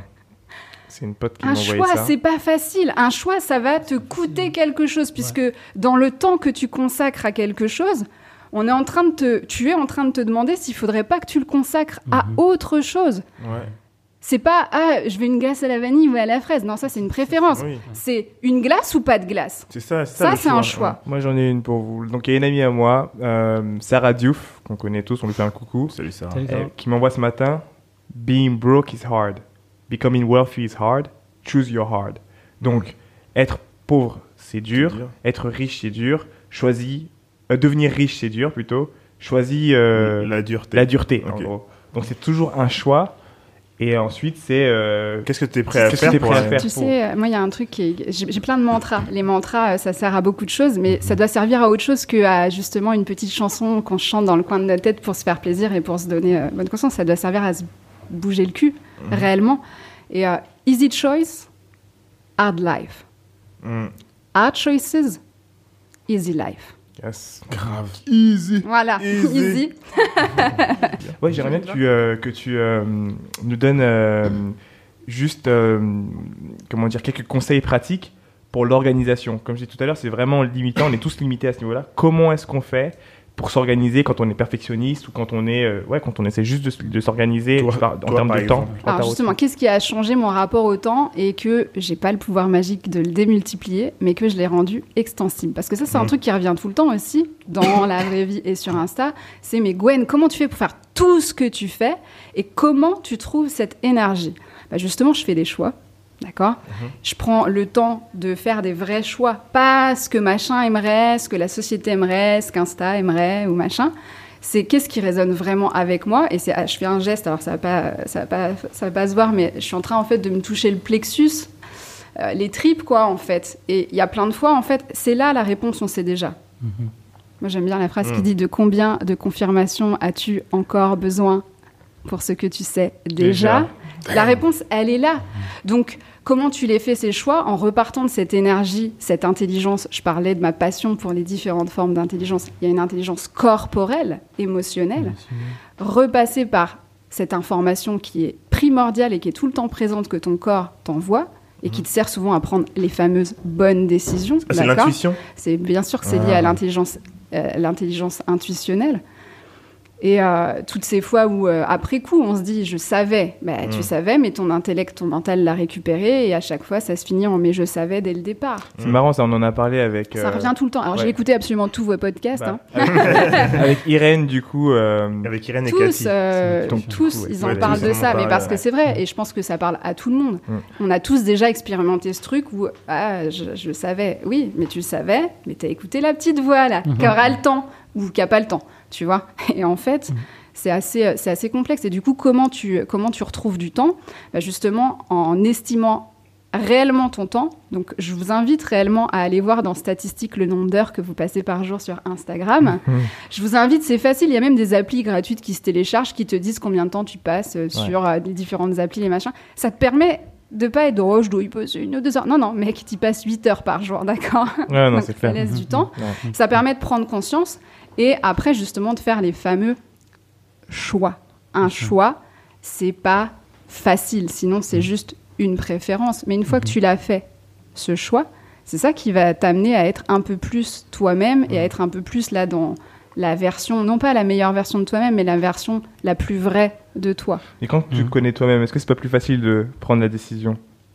Ah bah après oui. Bah oui. Mais ce qui est génial Donc, en le fait choix avec ce qui, est, ce qui super génial avec euh, le fait de faire toujours plus de choix, c'est de se rendre compte que, bah, en fait, du coup, tu te réempares du propre pouvoir que tu as Mm. sur ta vie. D'accord? Mm. Et euh, je vais te donner, moi, le- pour moi, la phrase qui, qui peut, euh, qui, peut, qui peut présider à absolument tout, tout, tout, tout, toutes les sphères de nos vies. C'est est-ce que quand je dis oui à quelque chose ou à quelqu'un, je ne suis pas en train de me dire non à moi-même? Mhm. Mm. Fin de la discussion. Si, quand, Attends, je, attends, dis, attends, attends. quand je dis, je vais Je te laisser rebondir, mais est-ce que, quand, est-ce que quand je dis oui à quelqu'un, j'accepte un rendez-vous, j'accepte de te donner un conseil gratuit, j'accepte de euh, plein de choses, etc. Peu importe, d'accord? Ou même des choses rémunérées. Mais est-ce que quand je dis oui, c'est-à-dire je donne de mon temps et de mon énergie, c'est ça que ça veut dire, d'accord? À quelqu'un ou à quelque chose, est-ce que je suis pas en train de me dire non à moi? Est-ce que je suis pas en train de m'éloigner de ce dont moi j'ai besoin? Genre, ça, ça, tu dis que c'est un questionnement qu'il faut toujours avoir, c'est ça Tu l'as tout le temps. Du coup, quand tu dis j'ai pas le temps de faire du sport, par exemple, alors que c'est le truc qui revient tout le temps, en même temps, au fond, Mm. tu as envie de faire du sport. Mais le temps, tu l'as. Maintenant, il faut faire un choix. Et est-ce que quand tu dis oui à trois épisodes de Netflix, on va croire que j'ai un problème avec Netflix, mais pas du tout, euh, t'es pas en train de dire non à quelque chose, bah si, t'es en train de te dire non à ton pouvoir de trouver du temps pour faire tel ou tel autre Ouais. truc. Et il y a surtout aussi tout ce qu'on fait pour faire plaisir aux autres, c'est Ouais. la charge d'approbation. Ouais, C'est au détriment de gens- toi Ouais, il y a beaucoup de gens qui, bah, qui pour faire ce choix-là, c'est, bah, comme tu dis, c'est, c'est très Le difficile. choix, c'est dur. C'est, c'est très dur. Parce qu'il y a beaucoup de gens qui ont peut-être beaucoup de pression euh, du côté de leur famille, ou on va prendre un entrepreneur par exemple. Tu as peut-être son père ou quelqu'un de très proche qui va dire bah, the negative energy, euh, Mhm. cette euh, énergie négative qui dit non, bah, peut-être t'es pas prêt, tout ça, tout ça. Et euh, qui, qui vont écouter, c'est difficile de faire des choix. Donc euh, ça résonne beaucoup ce que tu dis euh, pour, euh, pour un- je pense, notre, euh, notre audience. Parce que les choix, c'est pas facile. Et des fois, s'il y a quelque chose de toxique autour de soi, peut-être qu'il faut bah, réévaluer son temps, réévaluer ses valeurs, réévaluer soi-même. Et puis euh, faire ce choix. Bah, c'est c'est le, le choix, c'est vraiment, euh, puisqu'il y a cette quête incessante au bonheur, je dirais même il y a cette injonction au bonheur, le choix c'est la clé. On le sait tous. Maintenant, je répète, je crois qu'on se méprend beaucoup sur ce que c'est un choix. Un choix, par définition, c'est dur. Mhm. Un choix, sur le coup, ça te coûte quelque chose. Oui. On dit souvent que nous, de le dire. on dit souvent que nous sommes la somme de nos choix. Exactement, bah, tu es la Ouais. somme, de- c'est exactement ça. Mhm. Ce que tu es là aujourd'hui, c'est la somme de tous les choix que tu as fait avant Mhm. ou de toutes les décisions que tu n'as pas prises et donc qui ont été conditionnées par des choses sur lesquelles bah, tu pas. La pire de toutes les décisions, Mhm. c'est celle qu'on n'a pas prise. Ouais. Toujours. Donc, ce truc-là, c'est hyper fort et je pense que dans le monde entrepreneurial, c'est encore plus prégnant qu'ailleurs. La notion de faire des choix, en plus, c'est souvent lié à la prise de risque, etc. Mais il y a un moment, tu parlais de personnes toxiques. C'est vrai, déjà, il y a, tu parlais de projection, toi, tout à l'heure, je fais du lien. Euh, Il y a des gens toxiques qui s'en rendent même pas forcément compte, mais qui vont projeter leur peur sur toi et tout un tas de trucs. C'est vrai. Maintenant, il y a aussi des gens, et c'est ça le plus dur, dans ton entourage, dans ta sphère proche, dans ta sphère de l'intime. Des fois, c'est ton conjoint, c'est ta conjointe. Ils vont projeter plein de choses. Et des fois, ils vont même le projeter sous la forme d'un soutien, mais d'un soutien. Oui, oui, je te soutiens, etc. Mais qui est pas, qui est pas, qui est pas couplé à une intention réelle. Mhm. Et toi, toi, tu l'as la boussole. hein. Tu Mhm. l'as le Mhm. radar, le sonar, tu Mhm. le sens. Non, même si la personne elle te dit oui, oui, je te soutiens, hein. ouais, ouais. Mhm. tu sens que t'as pas le soutien et l'engagement de la personne autour. Mhm. Et ça, c'est ce qui va faire que tu vas te mettre plein de barrières et de limites. Un choix, c'est dur, mais en même temps, le choix, ta vie, ta propre vie, il y a personne qui pourra la vivre à ta place. Même les gens qui te veulent du bien, ta mère, ton père, ta, ta femme, ton mari, machin. Tout le monde te veut du bien dans ton entourage proche, ou presque, en dehors des personnes toxiques. Mm. Mais ces gens-là, ils vivront pas ta vie à ta place. Ouais, c'est vrai. Ouais, je vous coupe, je vous coupe. Euh, ça me fait penser à un truc là. Euh, et je pense qu'on est tous les trois dans le même cas, donc Dicom, Sylvain et moi. Nous, on a, on a l'habitude de se motiver tous les trois. Et du coup, je pense qu'on a tendance à motiver les gens qu'on rencontre. Et je pense qu'on est tellement, Inspirateur positif, bien sûr. vous êtes des on est tellement intense dans ce qu'on fait que de temps en temps, les gens qui sont autour de nous peuvent se sentir. Enfin, on m'a déjà fait la réflexion euh, de pas se sentir être assez. À la hauteur. petit- À la hauteur, ah. ouais. Petit. Et comment Ouais, tu fais pour. du- Parce qu'on est beaucoup dans le. Il faut travailler plus que les Mais c'est autres. ça, bah, parce que vous êtes aussi dans des logiques euh, quelque part de performance, Mm. euh, de plus-value, de tout un tas de choses qui font que très vite vient la dimension de pas assez, tu vois, et que les gens se sentent pas assez. Moi, je dirais que ça, c'est un truc qu'on me fait jamais comme retour, non pas parce que j'ai des super pouvoirs, mais parce que, euh, comme moi, maintenant, actuellement, je suis dans l'éducation, dans la transmission, il n'y a pas ces enjeux de, de performance. Ils existent, hein, mais euh, encore Mm. une fois, c'est ce sur quoi on, on se concentre. Il n'y a pas ces enjeux de performance. Je crée une autre plus-value qu'une plus-value financière, par exemple, ou euh, etc. Je crée, euh, je crée de la confiance en soi. Euh, je crée justement un retour à, à qu'est-ce qui les fait vibrer, etc. Mais le fait que des gens puissent ne pas se sentir assez, c'est parce qu'on est dans une culture profondément, et a fortiori dans le monde entrepreneurial, on est dans une culture du toujours plus. Faut faire toujours plus. Sauf qu'en fait, c'est pas faire toujours plus. c'est être toujours plus. Et si tu es toujours un peu plus toi-même, il y aura beaucoup moins ces décalages, ces oppositions justement avec les choix des autres, etc. C'est facile à dire, moins facile à faire, mais faut sortir de l'approbation des autres. Mais réellement, il y aura toujours des gens pour ne pas comprendre ce que tu fais, pour ne pas comprendre ton choix, pour ne pas comprendre ta prise de risque ou etc. D'accord? Et la clé, en fait, de tout ça derrière, c'est euh, de se dire, il y aura toujours des gens pour pas comprendre. Des fois, même des gens très opposés. Moi, j'aime bien prendre un exemple très simple. Quand tu, imagine demain, tu te mets à faire un peu de sport. Mais demain, c'est loin. demain, Ouais, c'est loin. Mais imagine demain, tu fais un peu de sport. Les gens qui en font beaucoup, ils vont te regarder, ils vont pas comprendre pourquoi tu fais un, Un peu, peu, de ouais. sport. Et les gens qui en font pas du tout, ils vont te regarder aussi, ils vont dire, mais pourquoi il fait un peu Ah, de sport? Ouais, ouais. c'est deux gens complètement opposés, mais qui vont se retrouver sur bah, une incompréhension. Mais est-ce que tu es là pour être compris par les autres? Non. Non. Il faut déjà que toi, tu te comprennes. Et après, les autres, ils te comprendront ou pas. C'est pas le problème, mais ils adhéreront ou pas, en fait. Donc, qu'est-ce que tu dirais à ces gens-là? On se prend le même pas exemple. assez? Ouais, c'est ça. Parce que dans le sens où, moi, demain, tu viens de me dire, ok, j'ai envie de, j'ai envie de devenir prof. Mhm. Mais je vais te pousser à, genre, je vais t'aider. en- Enfin, le jour où je vais essayer de t'accompagner Mhm. dans ton, euh, Dans ton Ouais. cheminement. dans ton cheminement pour devenir prof. C'est-à-dire que le jour où tu es un peu euh, down et que tu pas envie de le Mhm. faire, peut-être je vais te dire, ok, bah, tu devrais, tac, tac, tac, tac. Mais en même temps, tu as raison. Enfin, peut-être que je devrais plus être dans la confiance, donner la confiance. Donc plus de psychologie que de. Bah, c'est de la psychologie, c'est, je crois qu'il faut vraiment sortir de cette idée que tout est à faire. Euh, Il y a plein de choses à faire, mais justement, on a toujours cette sensation de pas faire assez. C'est ce qui fait qu'on se compare par rapport à l'autre, par rapport à truc. Et l'idée, c'est sois un peu plus toi-même. Le monde a besoin de toi tel que tu es. Et on peut s'inspirer les uns les autres, mais s'inspirer, c'est pas faire du copycat. Ah, les gens vont pas, même les gens, vous vous inspirez beaucoup de gens. Euh, pour, pour le coup, euh, si aujourd'hui je me retrouve là ici, c'est parce qu'à un moment, euh, je vous ai trouvé sur Instagram et je vous ai trouvé très inspirant. Vous êtes dans justement quelque chose qui est très positif, la transmission, etc. Vous mettez à disposition beaucoup de choses qui donnent peut-être une étincelle à des gens, peut-être de l'énergie, etc.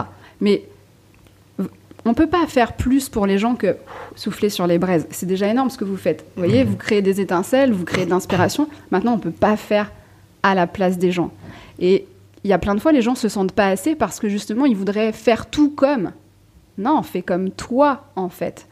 Inspire-toi de ce qui te parle chez les autres, vois si ça résonne avec toi, mais incorpore-le avec ce que t'es au sens premier du terme. Il faut que ça passe par ce que t'es, ton corps. Ouais. Et là, tu te sentiras, tu te sentiras plus jamais pas assez. Alors dit comme ça, ça semble hyper facile. C'est tout un processus, hein. Mhm. mais euh, celui entre autres de mieux se connaître. Comment, en fait, aujourd'hui, dans une ère qui est technologique, on peut utiliser la technologie pour. euh, enfin, comment on peut utiliser notre technologie comme booster finalement pour continuer à évoluer? Je crois, sans tomber dans. euh, dans, dans juste, en fait, comment, on- par exemple, si on parle d'Instagram, comment Instagram doit rester un outil et euh, ne pas en devenir l'esclave. Exact. Hmm. Voilà. Bah, c'est justement, pour le coup, j'en reviens à mon histoire d'estime, regarder les choses telles qu'elles sont. Donc, regarde réellement le temps que tu passes, par exemple, sur Instagram, sur ceci, sur cela, d'accord? Regarde toutes les fois, en fait, où tu es dans les idées, dans le mental, dans ce que tu aimerais, et regarde, mets en parallèle, toutes les fois où tu es dans l'action, dans l'agir et dans le vrai. Et l'idée, c'est pas oh mon Dieu, mais en fait, je suis une sombre merde qui parle beaucoup et qui fait rien. L'idée, encore une fois, c'est la bienveillance. Le mot-clé, c'est la bienveillance avant tout avec soi-même. Mais bienveillance, ça veut pas dire, tu parlais de lazy euh, tout à l'heure, s'écouter, ça veut pas dire euh, se laisser aller. Hmm. D'accord? S'écouter, c'est justement prendre en considération tout ce qu'on doit faire, tout ce qu'on aimerait faire et se rendre compte qu'il y a quand même un point de rencontre au milieu de tout ça, tu vois. Hmm. Il y a, il y a- il y a vraiment cette dimension-là, en fait, par rapport à... Par rapport à... Mais en- en- au niveau pratique, euh, Mhm. par exemple, euh, je vais prendre mon exemple, c'est plus simple, comme ça tout le monde connaît ma vie.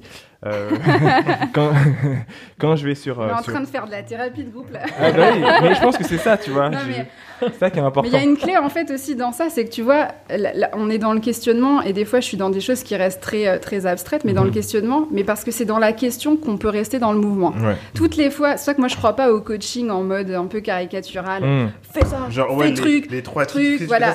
C'est comme euh, euh, sors-toi les doigts du cul. C'est bien, ça donne une décharge. Des fois, c'est bien, c'est bien, mais il y a plein de fois, ça, c'est pas ancré. Mm. Justement, il n'y a pas l'intégration dans ta routine, tu vois. Moi, je crois au questionnement parce que le questionnement, c'est ce qui te permet de réinterroger tout le temps. Est-ce que c'est adapté à ma vie? Est-ce que c'est Mm. adapté à ce que je veux, etc.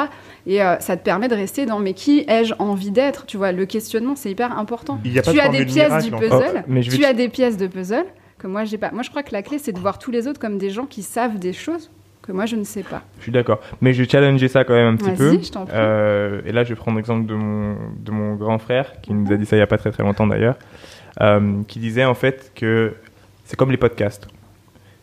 Il y a des gens qui vont passer, qui vont être sur le questionnement et qui vont écouter 45 millions de podcasts. Exactement. Ils vont les écouter pour ne pas passer à l'action. Mhm.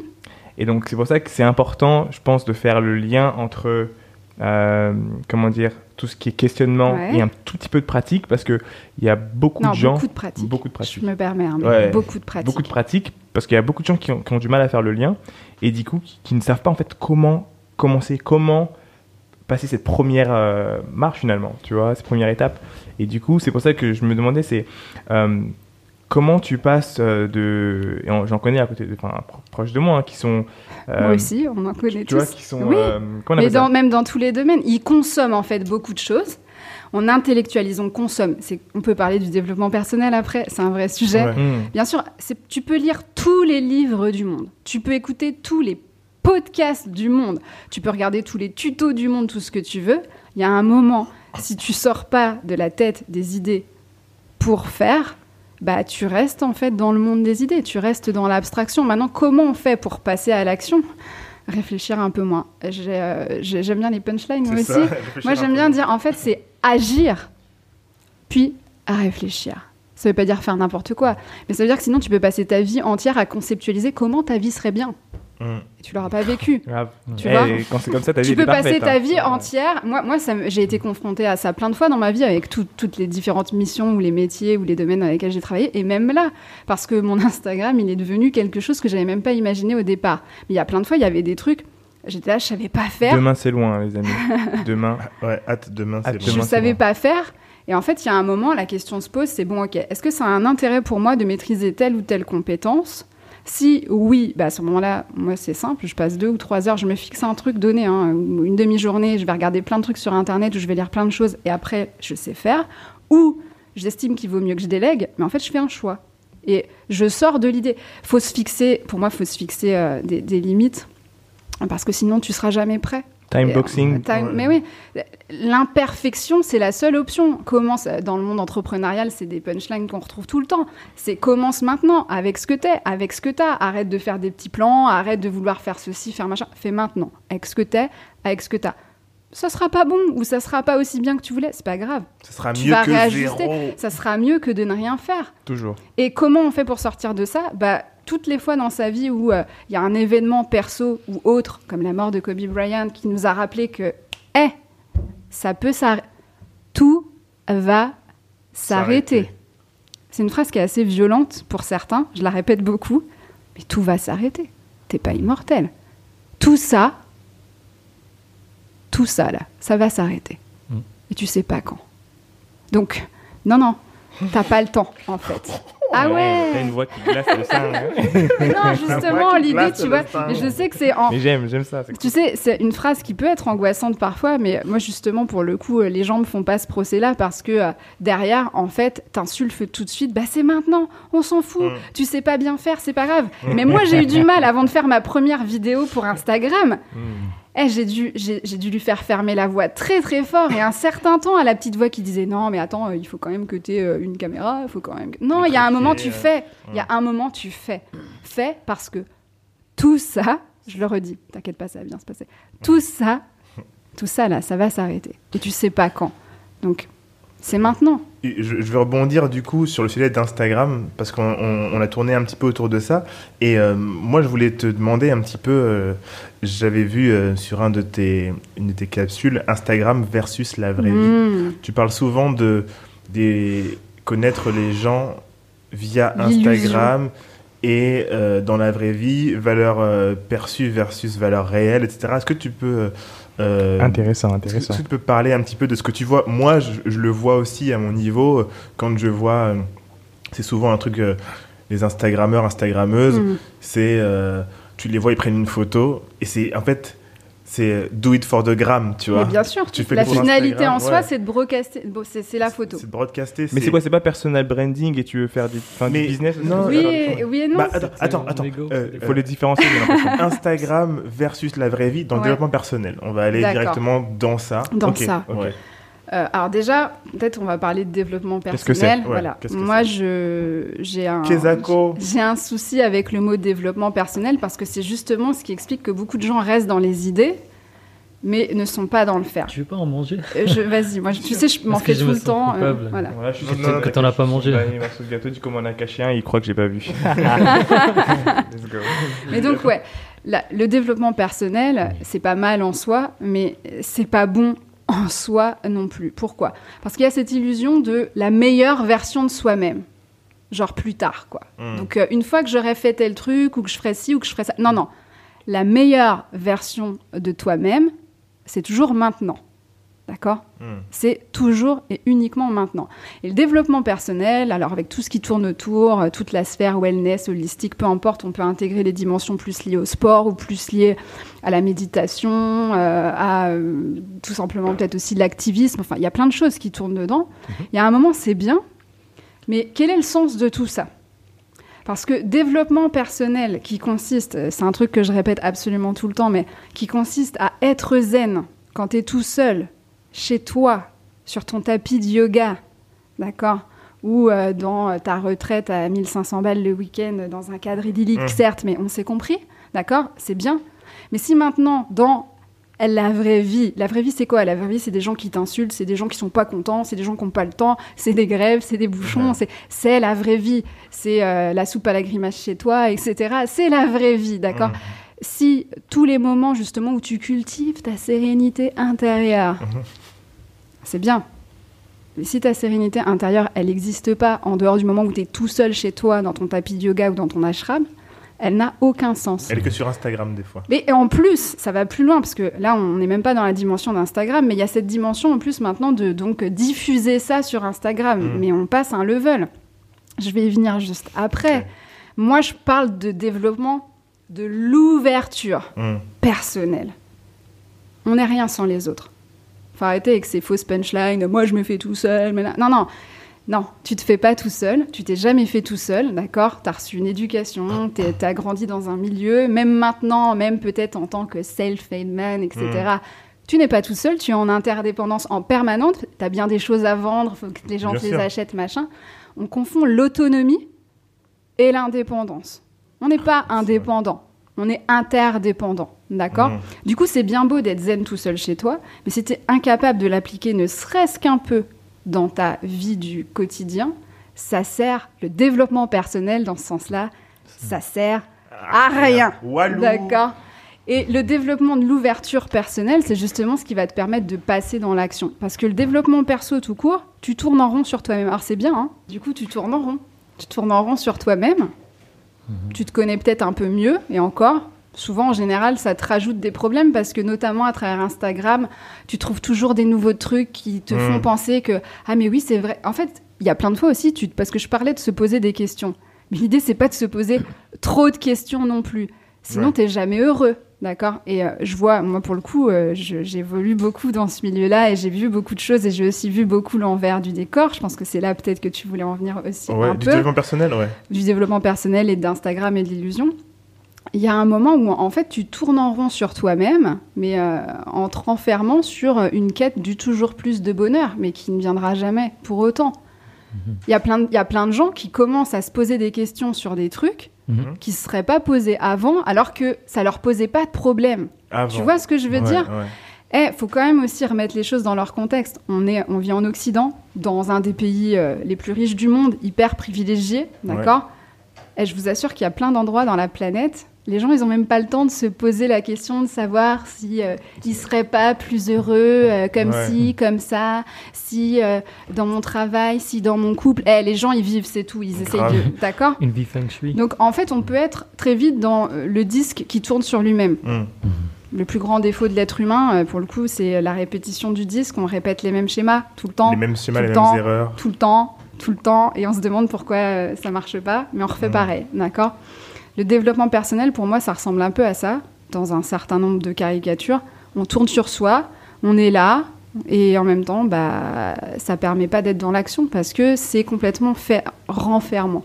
Mhm. Le développement de l'ouverture personnelle, c'est justement concrètement avec les autres, à travers les autres, par les autres. Qu'est-ce que je crée justement comme ouverture sur, non pas une meilleure, meilleure version de moi-même, mais quelque chose qui a du sens là, tout de suite, maintenant. Mm. Et je parlais de l'illusion d'Instagram, entre autres, il y en a plein. Parce qu'on parle beaucoup vraie vie et Instagram. Ouais, Pourquoi on oppose? Bah Parce que oui, il y a plein de fake. Il y a plein de choses fake. ouais. Moi, je ne crois pas du tout au fake. Mm. Alors, je, je sais que c'est un truc qui est beaucoup en plus dans le monde de l'entrepreneuriat, mais j'aime pas fake it until you make it. Je n'aime pas ça. Face it until you make it. Et c'est différent. Bien sûr que des fois, il faut donner à paraître et tout ça. Mais quand tu es dans le fake, tu es dans le moi histoire, et toi-même, tu crois que tu as fait des choses ou ceci, et ça donne pour Instagram. Tous ces gens qui font croire qu'ils vivent d'Instagram, Ah ouais. ouais. alors qu'ils n'en vivent pas. Vous savez, les gens qui sont là tout le temps, bêtes d'hôtel ou vacances de rêve Mm. ou machin, mais en fait, qui dépensent de l'argent pour devenir influenceur. Tu veux influencer Ouais. qui Influencer quoi? Mais c'est un vaste sujet, ça. Et il y a plein d'illusions. Et c'est ce qui fait qu'à force aussi, on n'est plus dupe, mais du coup, on voit le faux partout. Ouais. Ou on est dans l'illusion qui consiste à croire qu'on connaît la vie des gens. Mm. Et moi, il y a un truc qui revient beaucoup dans les retours qu'on me fait. On me dit, mais c'est vrai qu'en même temps, les gens me trouvent très authentique. Et en même temps, je partage très peu de choses de ma vie privée. Mm. Perso, rien. Mais vraiment rien. C'est comment tu peux être. Parce, Pourquoi, que- du coup, parce que justement, pour préserver de plein de choses, parce que même quand tu le fais pas, les gens ils projettent sur toi. Mm. D'accord? Et tu peux à la fois être private et authentique. T'es pas obligé d'être dans la mise en scène. Et Mhm. je, parlais- je prenais un exemple qui, qui parle fort à pas mal de gens, c'est les stories. Quand tu fais des stories, une story, ça te raconte une histoire. Le cerveau, il a besoin d'entendre des histoires. Mhm. Il a besoin d'avoir un début, un milieu, une fin. Donc il a besoin, quand il regarde les stories des gens, bah, de comprendre, quoi. J'ai l'illusion de croire que je te connais parce que je te vois à travers tes stories, etc. C'est des choix. Et même si je fais 10 vidéos story, une story vidéo, c'est 15 secondes. Mm. 150 secondes dans ma journée entière. euh, Ouais, grave. J'ai fait plein d'autres choses que je 15 t'ai pas secondes montrées. scénarisées. Et souvent, voilà. Ouais, ouais. Alors, déjà, tu peux faire tous tes choix. Tu choisis ce que tu partages ou pas. Tu choisis comment tu le partages. Si tu le mets en scène ou pas. Mm. Potentiellement et fonda- fondamentalement, à partir du moment où tu broadcastes le truc, tu es dans une mise en scène ou tout du Oui. moins Mhm. une Le moins exposition. histoire, un peu. Un peu. Mais voilà, c'est comment justement, entre guillemets, dans la vraie vie, il n'y a pas trop d'écart entre ce que tu partages Ouais. et, euh, et ce que tu fais vraiment. Et il y a beaucoup de gens qui croient connaître ta vie. Pour les gens, tout ce qu'ils ne voient pas n'existe pas. Oui, tu c'est vois ça. Donc ce que tu choisis, il y a des gens qui font le choix de tout partager ou qui font semblant de tout partager. Mm. C'est très mauvais aussi en fait, selon moi quoi. Dans tous les cas, c'est pourquoi vouloir jouer un rôle? Pour qui? Pourquoi? Ouais. Et avant tout en fait pour toi, tu es en train de te raconter quel bullshit à toi-même en fait. Est-ce que les gens ne font pas ça pour montrer qu'ils ont ceux qui overshare, on va dire, Mm. euh, pour montrer qu'ils ont une, euh, une vie intéressante, sachant que moi j'ai remarqué un truc. Il y a beaucoup de gens, C'est hyper intéressant ça. Beaucoup de gens qui vont rien partager, qui vont être dans euh, la consommation. Ça Mhm. sera des ce qu'on appelle les, euh, les spectateurs là, Mhm. tu sais euh, quand tu regardes tes stories, Mhm. spectateurs. Bien sûr. Et les spectateurs, ils ne vont rien partager. Le jour où ils sont à Acapulco avec trois meufs qui font du twerk à côté, non mais on, machin, on- on- on voit très les bien. bouteilles, machin, Ouais. là ils vont partager. Non, là mais- ils vont dire ah living my best life. Mais le reste du temps, dans le quotidien, dans la vie de tous les jours, et ben en fait si tu partages pas, c'est que t'es pas content de ta vie.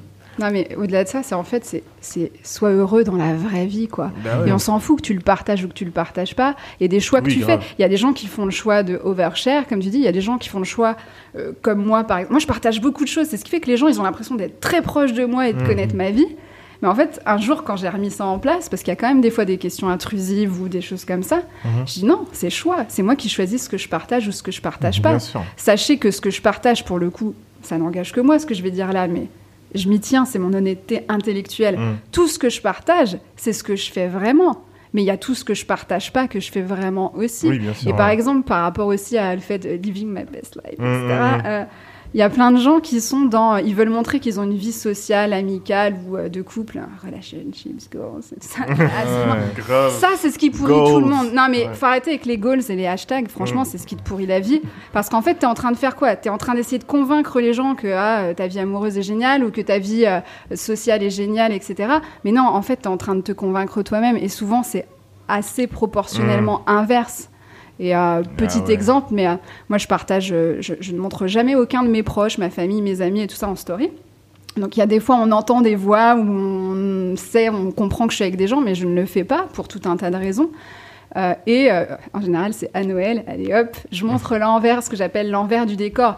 Et les gens euh, se rendent compte que c'est hyper vivant, que c'est hyper festif, que c'est hyper cool. Et puis d'un coup, ils tombent tout de suite dans Oh, j'aimerais trop avoir des potes. Mais arrêtez en fait, c'est comme tout le monde. Là, je vous partage le moment où on rigole, mais je pourrais vous partager que dix minutes avant, Ça on était en train de se prendre la tête. Ouais, ouais. C'est des choix en fait. Tu vois, c'est qu'est-ce que tu veux montrer? Et en gros, les gens, ils sont dans l'extrême. Soit je montre euh, tout ce qui va pas dans ma vie, ou soit je montre que ma vie est absolument géniale, formidable. Mes potos, c'est trop les meilleurs potos du monde. Relationship Mon goals, crew, tout ça. ouais. Voilà, mon crew. Et en fait, tout ça, c'est ce qui crée beaucoup plus de merde dans nos vies parce que toi, tu regardes. Tu regardes ça. Les gens, ils ont l'air heureux. Les gens, Mm. ils ont l'air de faire la teuf pendant que toi, tu travailles dur. Les gens, ils ont l'air d'avoir plus de thunes que toi. Les gens, ils ont l'air d'avoir plus ceci, plus cela. Non. Mais en Non. fait, mais en fait, t'es la meuf, elle a un cancer, on sait même pas. Non, mais il y a plein de choses. En fait, en si tu euh, veux, l'illusion, c'est de croire qu'on connaît les gens. Même les gens qui partagent beaucoup de choses, tu ne les connais pas. Ouais. Tu, tu ne les connais pas. Tout est choix. Et après, est-ce que les choix sont cohérents ou pas Ça, c'est un autre, Mm. un autre sujet. Mais tout est choix, en fait. Je pense qu'on a tous, enfin en tout cas je parlais que pour moi, euh, j'ai vécu euh, le truc d'aller euh, à un date et t'as une personne qui Sans le des- dossier. tu vois, elle, elle te pose des questions, Ouais. mais dans les questions qu'elle te pose, tu comprends qu'elle connaît déjà la réponse Hmm. et c'est plus tard dans votre relation que ah mais j'avais déjà vu ça sur les réseaux. Il y a ça aussi. Non, mais pour moi, ce truc-là, je est veux pas peu diaboliser les tu réseaux. vois. Tu vois, j'utilise les réseaux. euh, alors, je me définis pas comme Instagrammeuse du tout, euh, même si euh, certains le font, tu vois et tout. Mais Mm. Mais en fait, il y a un moment, les réseaux, ça devrait, ça devrait, euh, ça devrait rester ce que c'est, c'est-à-dire un outil d'une mise à disposition formidable de quoi? Bah, D'inspiration, qui devrait être positive. Mm. T'as le choix. Personne t'oblige à suivre des comptes qui te font sentir comme une merde. Moi, je suis assez radicale. tu, suis, eh, tu suis un compte. Non, mais tu sais, des fois, même, tu peux suivre un compte qui t'inspire au départ. Et puis, au bout d'un moment, parce qu'il y a toujours quand même les énergies qui Mhm. transparaissent, il y a un truc qui te semble pas cohérent. Eh, clique, se désabonner, fin de la tout, ouais. Et tu, c'est un choix. Il y a personne qui te met un gun. euh, il faut Mm. que tu suives ce compte-là. C'est un outil formidable. C'est un outil, voilà. Et l'outil, c'est pas euh, ah tiens tout ce que j'ai pas, auquel j'avais même pas pensé, dont j'avais même pas besoin, et d'un coup ça me manque. Mhm. C'est moi tout seul en dehors d'Instagram de quoi j'ai besoin pour me sentir nourri, aligné. Et bah, au milieu de tout ça, je trouve des trucs qui me parlent et c'est cool. Et je rencontre plein de gens et surtout sortir de l'entre-soi aussi. Parce que même Ah sur. Instagram, Il y l'entre-soi, a de c'est un l'entre-soi. vrai Et une, une question, Problème. est-ce qu'il y a de l'entre-soi dans des devs personnels des devs, euh, Complètement. Bah, c'est pour le coup quand je parlais de, de disques qui tournent sur lui-même, on est dans ça. Parce qu'il y a un moment, il y a aussi des histoires de business et c'est normal d'avoir Bah ouais. envie de gagner Parce de l'argent. Dans le bis perso, on veut faire des thunes. ah, Mais c'est oui. clair. hein. C'est ça. Mais c'est bah, c'est l'équilibre en fait. Et euh, il y a beaucoup de gens pour qui dev perso, c'est un peu antinomique avec faire de l'argent, mais pas du tout en fait. Mais du coup, on tombe encore une fois dans les caricatures. Il y a euh, le dev perso en mode hyper business qui donc en fait est une coquille vide. Les gens sont pas du tout ce qu'ils prétendent être, ce qu'ils prétendent faire. Et tu t'en rends compte quand tu les rencontres dans la vraie vie. Eh, les gens, quand tu passes. Moi, je, je crois que la clé de beaucoup de choses, c'est l'observation. Avant même d'observer les autres, déjà, observe-toi toi-même. Mm. Mais observer les autres, ça en dit beaucoup. Et euh, quand tu vas, moi j'ai été à plein d'événements, à plein de trucs, à plein de workshops, machin, je que- à plein de euh, trucs, bah, par rapport au compte de loin, Via Instagram? Tu vois, ouais. Mhm. Et euh, quand, en fait, en- des fois, en quelques instants, tu te rends compte que, waouh, mais c'est carrément pas la même personne. C'est même pas Mm. peut-être que à ce moment-là, elle est pas bien ou euh, que, tu vois, on a. C'est que c'est pas la même énergie. Et surtout, Mm. tu vois des actes, tu te dis, ah, toi, tu dis aux autres. Tu dis aux autres ce qu'ils doivent faire. Mais toi, Mais toi, tu fais pas. Tu fais pour ta story, tu fais pour ton IGTV. Mais la réalité, c'est que recycler, tu recycles pas. Que faire ci, tu fais pas. Mm. Enfin, tu vois. Et Ouais. ça, c'est un vrai Practice what souci. Et tu peux quand même faire de l'argent là-dedans, mais c'est encore une fois quelle est l'intention derrière? Si c'est pour euh, faire semblant, ça sert à rien. ouais. C'est quoi la Enfin, est-ce qu'il y a une petite guerre entre vous et les psys? Alors, ouais, ça c'est un vrai sujet, mais c'est au-delà du dev perso. Tu sais, sur marrant. Instagram, tout Entre le monde. vous et les psys. Ouais, là, mais- Entre- Mais pour le coup, moi en plus, j'ai une formation en psychologie, donc quelque part, si je voulais rajouter Claim dans it. ma bio. Claim it. Tu vois, voilà, mais c'est ça. Ouais, parce que moi, je, moi, je suis pas trop sur ça. Mais pour le coup, euh, tu vois, je suis instructrice, j'ai un vrai truc MBSR, c'est euh, donc euh, Mindfulness Based Stress Reduction, là. Mhm. Euh, j'ai euh, j'ai un cursus en psychologie positive, en neurosciences affectives, cognitives. Moi, je suis une perpétuelle apprenante. Mhm. La clé, c'est d'apprendre, toujours. ça. Elle est forte Tu la vois. phrase. Mm. Mais ouais. apprenant. Moi aussi, j'ai un perpétuel Je pourrais appreneur. mettre tout ça Ouais, dans ma bio, mais il y a un moment où n'importe qui met n'importe quoi dans sa bio et Mm. on s'en fout. Il y a aussi la question de la légitimité.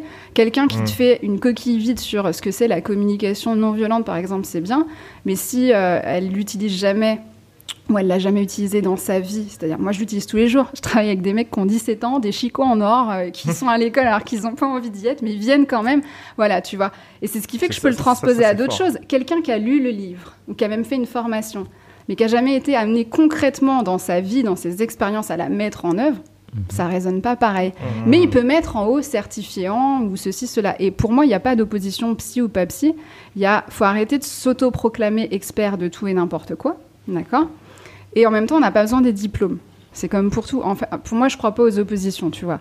Le développement personnel, en plus, c'est né dans la sphère de ce qu'on appelle la psychologie positive, tu vois. Mais il y a déjà plein de méprises sur ce que c'est la psychologie positive.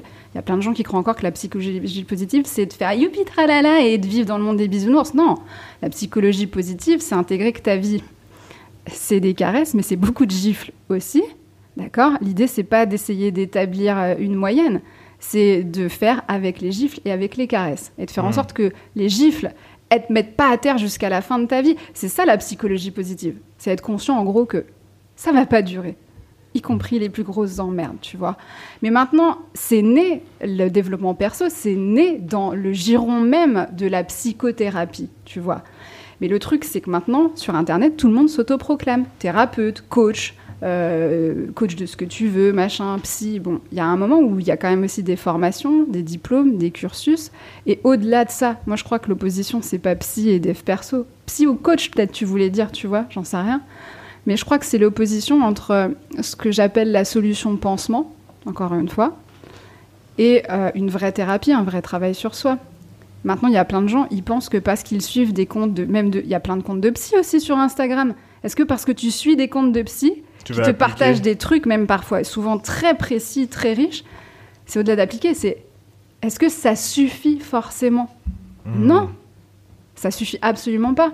Mais qu'est-ce qu'on fait? On voit un truc, ça nous parle. En général, on s'auto-valide. D'ailleurs, on le repartage en story pour bien Ouais, montrer aux gens ouais. que J'ai ah, compris. Tu vois, on fait tout ça. On est le petit bâtard. Il a toujours tout compris. Bizarrement, après, il fait pas. Mais on a toujours tout compris. vrai ou pas vrai, On a toujours tout On a compris. toujours tout compris. Non, Eh, vrai. euh, si tu prends le sujet de l'amour, c'est le sujet qui fait le plus parler, d'accord Ouais. Et c'est le sujet pour moi qui préside à tout. J'en avais parlé une fois et les gens qui veulent perdre du poids, peu importe la raison, même derrière la raison de santé, qui euh, peut être la raison absolue, Mm. il y a la raison de l'estime de soi, comment les autres me perçoivent. Je veux être aimé en fait, gagner plus d'argent. L'argent en soi, non, en fait, c'est je veux être admiré. Il y a la notion de l'amour de soi et de l'amour par les autres, tu Mm. vois. Euh, la notion de l'amour, Eh, l'amour, on sait tous comment ça fonctionne. Les punchlines, on les a tous. Grave. Je vais pas, je vais pas être dure, mais maintenant, combien de couples hum, ne sont pas heureux? Fin de la discussion. Pourtant, tu sais ce qu'il faut faire, tu sais ce qu'il faut pas faire. Les vrais sujets, tu les évites, mais par contre, tu vas balancer en story, tu sais, la bonne petite punchline que tu as trouvée ou un truc comme ça. Et ça, c'est au-delà de l'opposition, tu vois, psy et coach. C'est il y a un moment, les phrases là, c'est bien de les partager, de les consommer, etc. Mais va falloir les appliquer en fait. Et surtout, va falloir aussi être un peu bienveillant avec soi-même, se dire qu'il y a plein de fois, tu les appliqueras pas. Moi, la première, il y a, moi, je dis tout le temps, eh, mais moi, je merde tous les jours. Si je fais le bilan le soir, je, me... je vais raconter un peu ma life. Tous les soirs, depuis un an, je me regarde trois minutes à poil dans ma glace. Ah, Mais tu sais que ça, j'ai lu un truc sur ça, c'est archi important. de Ouais, c'est important parce que tu vois ton vrai toi. Au-delà du body positive et tout ce que ça suit, alors c'est hyper inconfortable. C'est les trois minutes les plus longues de ta vie. Tu vois, moi, la première fois que j'ai fait ça, euh, je me rappelle, c'était justement, je venais de traverser une grosse crise de l'ego. Et euh, c'est violent quand tu t'en rends compte après coup. Et je me regarde dans la glace et je me dis, vas-y, je vais me regarder à poil. Donc en plus, quand t'es Mm. une femme, même quand t'es à l'aise avec ton corps et tout ça, moi c'est mon cas, t'as quand même toutes tes insécurités que tu te traînes depuis toujours et plein de trucs, tu Mm. vois. Tu te regardes et tu fais. Donc au début, tu bloques sur l'enveloppe physique. Puis après, au bout d'un moment, tu dépasses. Au bout d'un moment, de jour en jour, hein, tu te rends compte que ton Tu fais ça corps. chaque jour? Ah, depuis, bah, Depuis depuis mai, de la- de, ouais, depuis euh, avant mai, tu vois. Ok. Tous les jours, trois minutes. En fait, je me lave les dents à poil. c'est Voilà, vous savez tout, je me lave les dents à poil. Voilà. Quoi, Mais eh, pour moi, tu voulais des trucs concrets et Mm, pratiques. mm. Alors, t'es pas obligé de te mettre à poil, mais quand tu te laves les dents, regarde-toi vraiment, d'accord? Et euh, là, je parlais de ça parce qu'entre autres, ça m'a permis aussi de dépasser euh, juste l'enveloppe physique. Ton corps, avant d'être un physique avec des contours et des formes, c'est surtout quelque chose qui te permet, qui te permet tout ce, tout ce qui fait kiffer la vie, quoi. Donc, Ouais. Vois-le comme ça, déjà, ça te permet de te réconcilier. Maintenant, on va dépasser la dimension du corps et des apparences et même de tout ça.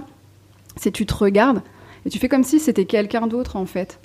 Mais pas en mode jugement, pas en mode parce que sinon tu vas être. Eh, on, le fait tous en chaud général, aussi, on fait ça, on se, on, se- on se défonce quand Ouais, on se prend en flag de mensonges. Des, moi j'appelle ça les petits arrangements avec la réalité. Tu vois, Eh, ils sont Ouais. gros hein, des fois les Ouais. arrangements avec la Mmh, réalité. mmh, mmh. Tu t'en rends compte quand tu te regardes bien, tu vois. Et moi je fais ça tous les soirs, donc à poil intégral. Et en fait, bah, c'est ce qui va faire que tu vas justement te dire, Eh, c'est bien beau de faire ci, de faire ça et tout un tas de trucs, mais aujourd'hui, j'ai dit, moi je me dis ça, je me dis j'ai merdé. Là, ça, ce que j'ai dit, c'était de la merde. Alors que je suis en mode communication non violente, etc. Mais il y a des fois, je dis de la merde Mm. sans même m'en rendre compte. Il y a des fois, je fais de la merde sans même m'en rendre compte sur le coup. On est tous confrontés à ça. Maintenant, on fait quoi le soir on, on- on met le voile comme ça et on continue à, à faire comme si on n'avait pas vu. Beaucoup le font. Mais on le fait tous. Mais c'est normal. Mais c'est aussi normal parce que l'idée, c'est pas de s'auto-flageller et de Ouais, se regarder fois, comme ouais. la dernière des merdes tous les jours. Ouais. Ce que je dis là, alors tiens, avertissement. Eh, Bakang, avertissement. Non mais Ouais, ouais. avertissement à ne pas faire si tu n'as pas déjà certains outils qui consistent à aussi trouver ce qu'il y a de bien chez toi. Parce que si tu as ouais. déjà tendance à te dévaloriser, je te jure que si tu te fous à poil en te disant Tiens, qu'est-ce que tu as fait aujourd'hui alors que tu n'aurais pas dû le faire de merde. voilà, tu vois. Ou tiens, qu'est-ce que t'avais dit que t'allais faire et t'as pas fait C'est violent. Mm. Mais je te jure que bah, routine qui devient un rituel, rituel qui devient quelque chose qui permet, euh, pour le coup, euh, qui permet euh, une meilleure connaissance de soi et donc un débullshitage, quoi. Donc Mhm. ouais, voilà, vous savez tous, je me brosse les dents à poil toute nue, en intégrale, devant ma glace tous les soirs. Et t'as une conversation avec toi-même. Comment? Et t'as une conversation avec toi-même. Bah, Mais en fait, pour je faire me regarde. travail, en fait, voilà, ça. mais, mais c'est en fait le job, tu vois, rien que trois minutes par jour. Regarde, le soir quand tu fais ça. Allez, imaginons tu te mets pas tout nu, pas obligé, je répète. Hmm. Tu te regardes et juste en fait c'est en mode objectif, comme si c'était une autre personne, tu vois. Non, t'avais dit aujourd'hui que t'allais faire ça, mais tu l'as pas fait. Hum. Non, t'avais dit que t'allais, tu vois. Et en fait, l'idée, c'est pas juste d'acter et de faire putain, je suis une sombre merde, tu vois. Non, c'est de dire, ok, là, tout de suite, maintenant, si déjà je peux remédier à ne serait-ce qu'un seul de ces trucs, je peux le faire. Par exemple, si je viens de me prendre la tête avec mon mec ou etc., et que je me dis, putain, ça c'est de la merde, tu vois, bah, je peux y remédier. Mm. Et si c'est pas là, je vais le faire demain. Hum. Demain. Mais demain, l'ego, attention, l'ego, il va dire, Il va dire ouais, plus tard. Mm. Non, non. Et c'est là que toi, tu le regardes, ton petit bâtard, là, et tu lui dis, hé, hier, t'avais dit aujourd'hui. Mais il faut le faire, ce truc-là. Il n'y a pas d'opposition pour moi entre euh, la dimension psychologique et le coaching, ou etc. Mais faut arrêter de croire que parce qu'on partage des choses, parce qu'on utilise des mots et parce qu'on fait des jolies stories et tout un tas de trucs qui montrent à quel point on est cool, on est actif, entreprenant, ou etc. faut arrêter de croire que tout ça, c'est forcément vrai Hum. et que c'est d'ailleurs ce qui nous résume. On est bien plus que ça. On est parfaitement imparfait et imparfaitement parfait. J'ai j'ai une question. Euh, Est-ce que toi, par exemple, tu as euh, des livres, des, des références que tu, euh, que tu peux euh, partager avec nous Alors, il y en a plein. Donc, perpétuelle apprenante, bonjour. D'ailleurs, petite piste, ça, ça peut servir à pas mal de gens Mmh. qui disent Je n'ai pas le temps de lire. Alors, on a compris qu'il y avait des choix à faire, mais il y a une piste qui est géniale, qui est, qui est une alternative géniale c'est le livre audio. Le Ah, livre audio, Mhm. ouais, les Audible, ou Ouais, etc. Audible, ouais. Il y a, franchement, tu- il y a plein d'endroits où, au lieu d'écouter euh, du son, encore une fois, l'idée, c'est pas de ne plus écouter de la musique, mais euh, tu peux écouter euh, 10, 15 minutes par-ci par-là. Euh, moi, ça m'a changé réellement la vie parce que je trouvais que je lisais pas assez. Mhm. Je lis déjà beaucoup, mais mon moi histoire, il disait Eh, Tu lis pas assez. Mmh. Euh, et euh, ça me permet de lire un à deux livres entiers par semaine, parce que je fais beaucoup de voitures, par Mhm. exemple, tu vois. Donc, ça, c'est une vraie piste. Le livre audio, ça change tout. Au niveau de la séduction, tu vois, je trouve que quelqu'un que tu. Ça peut être euh, French, ça peut être euh, amical euh, ou amoureux. Ouais. Quelqu'un qui te propose des livres Hmm. passe tout de suite dans le top 10. Ah, tu crois? Ah, Enfin, Ça c'est- dépend des gens. ça dépend des gens. Mais D'accord. euh, je veux dire, juste le fait que tu me proposes. Ça a un de- pouvoir d'attraction. énorme. Mais je crois que c'est tout simplement parce que ça met à disposition, on n'en a pas parlé de ça, mais moi je crois que c'est hyper important de voir ce qu'on met à disposition et de faire la nuance entre ce que j'appelle le don et le sacrifice.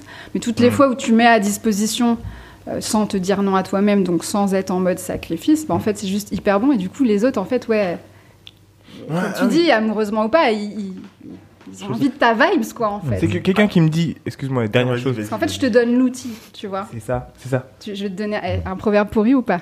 Moi j'aime bien les proverbes. Vas-y. Ouais. Si je te donne du poisson, je te donne à manger une fois.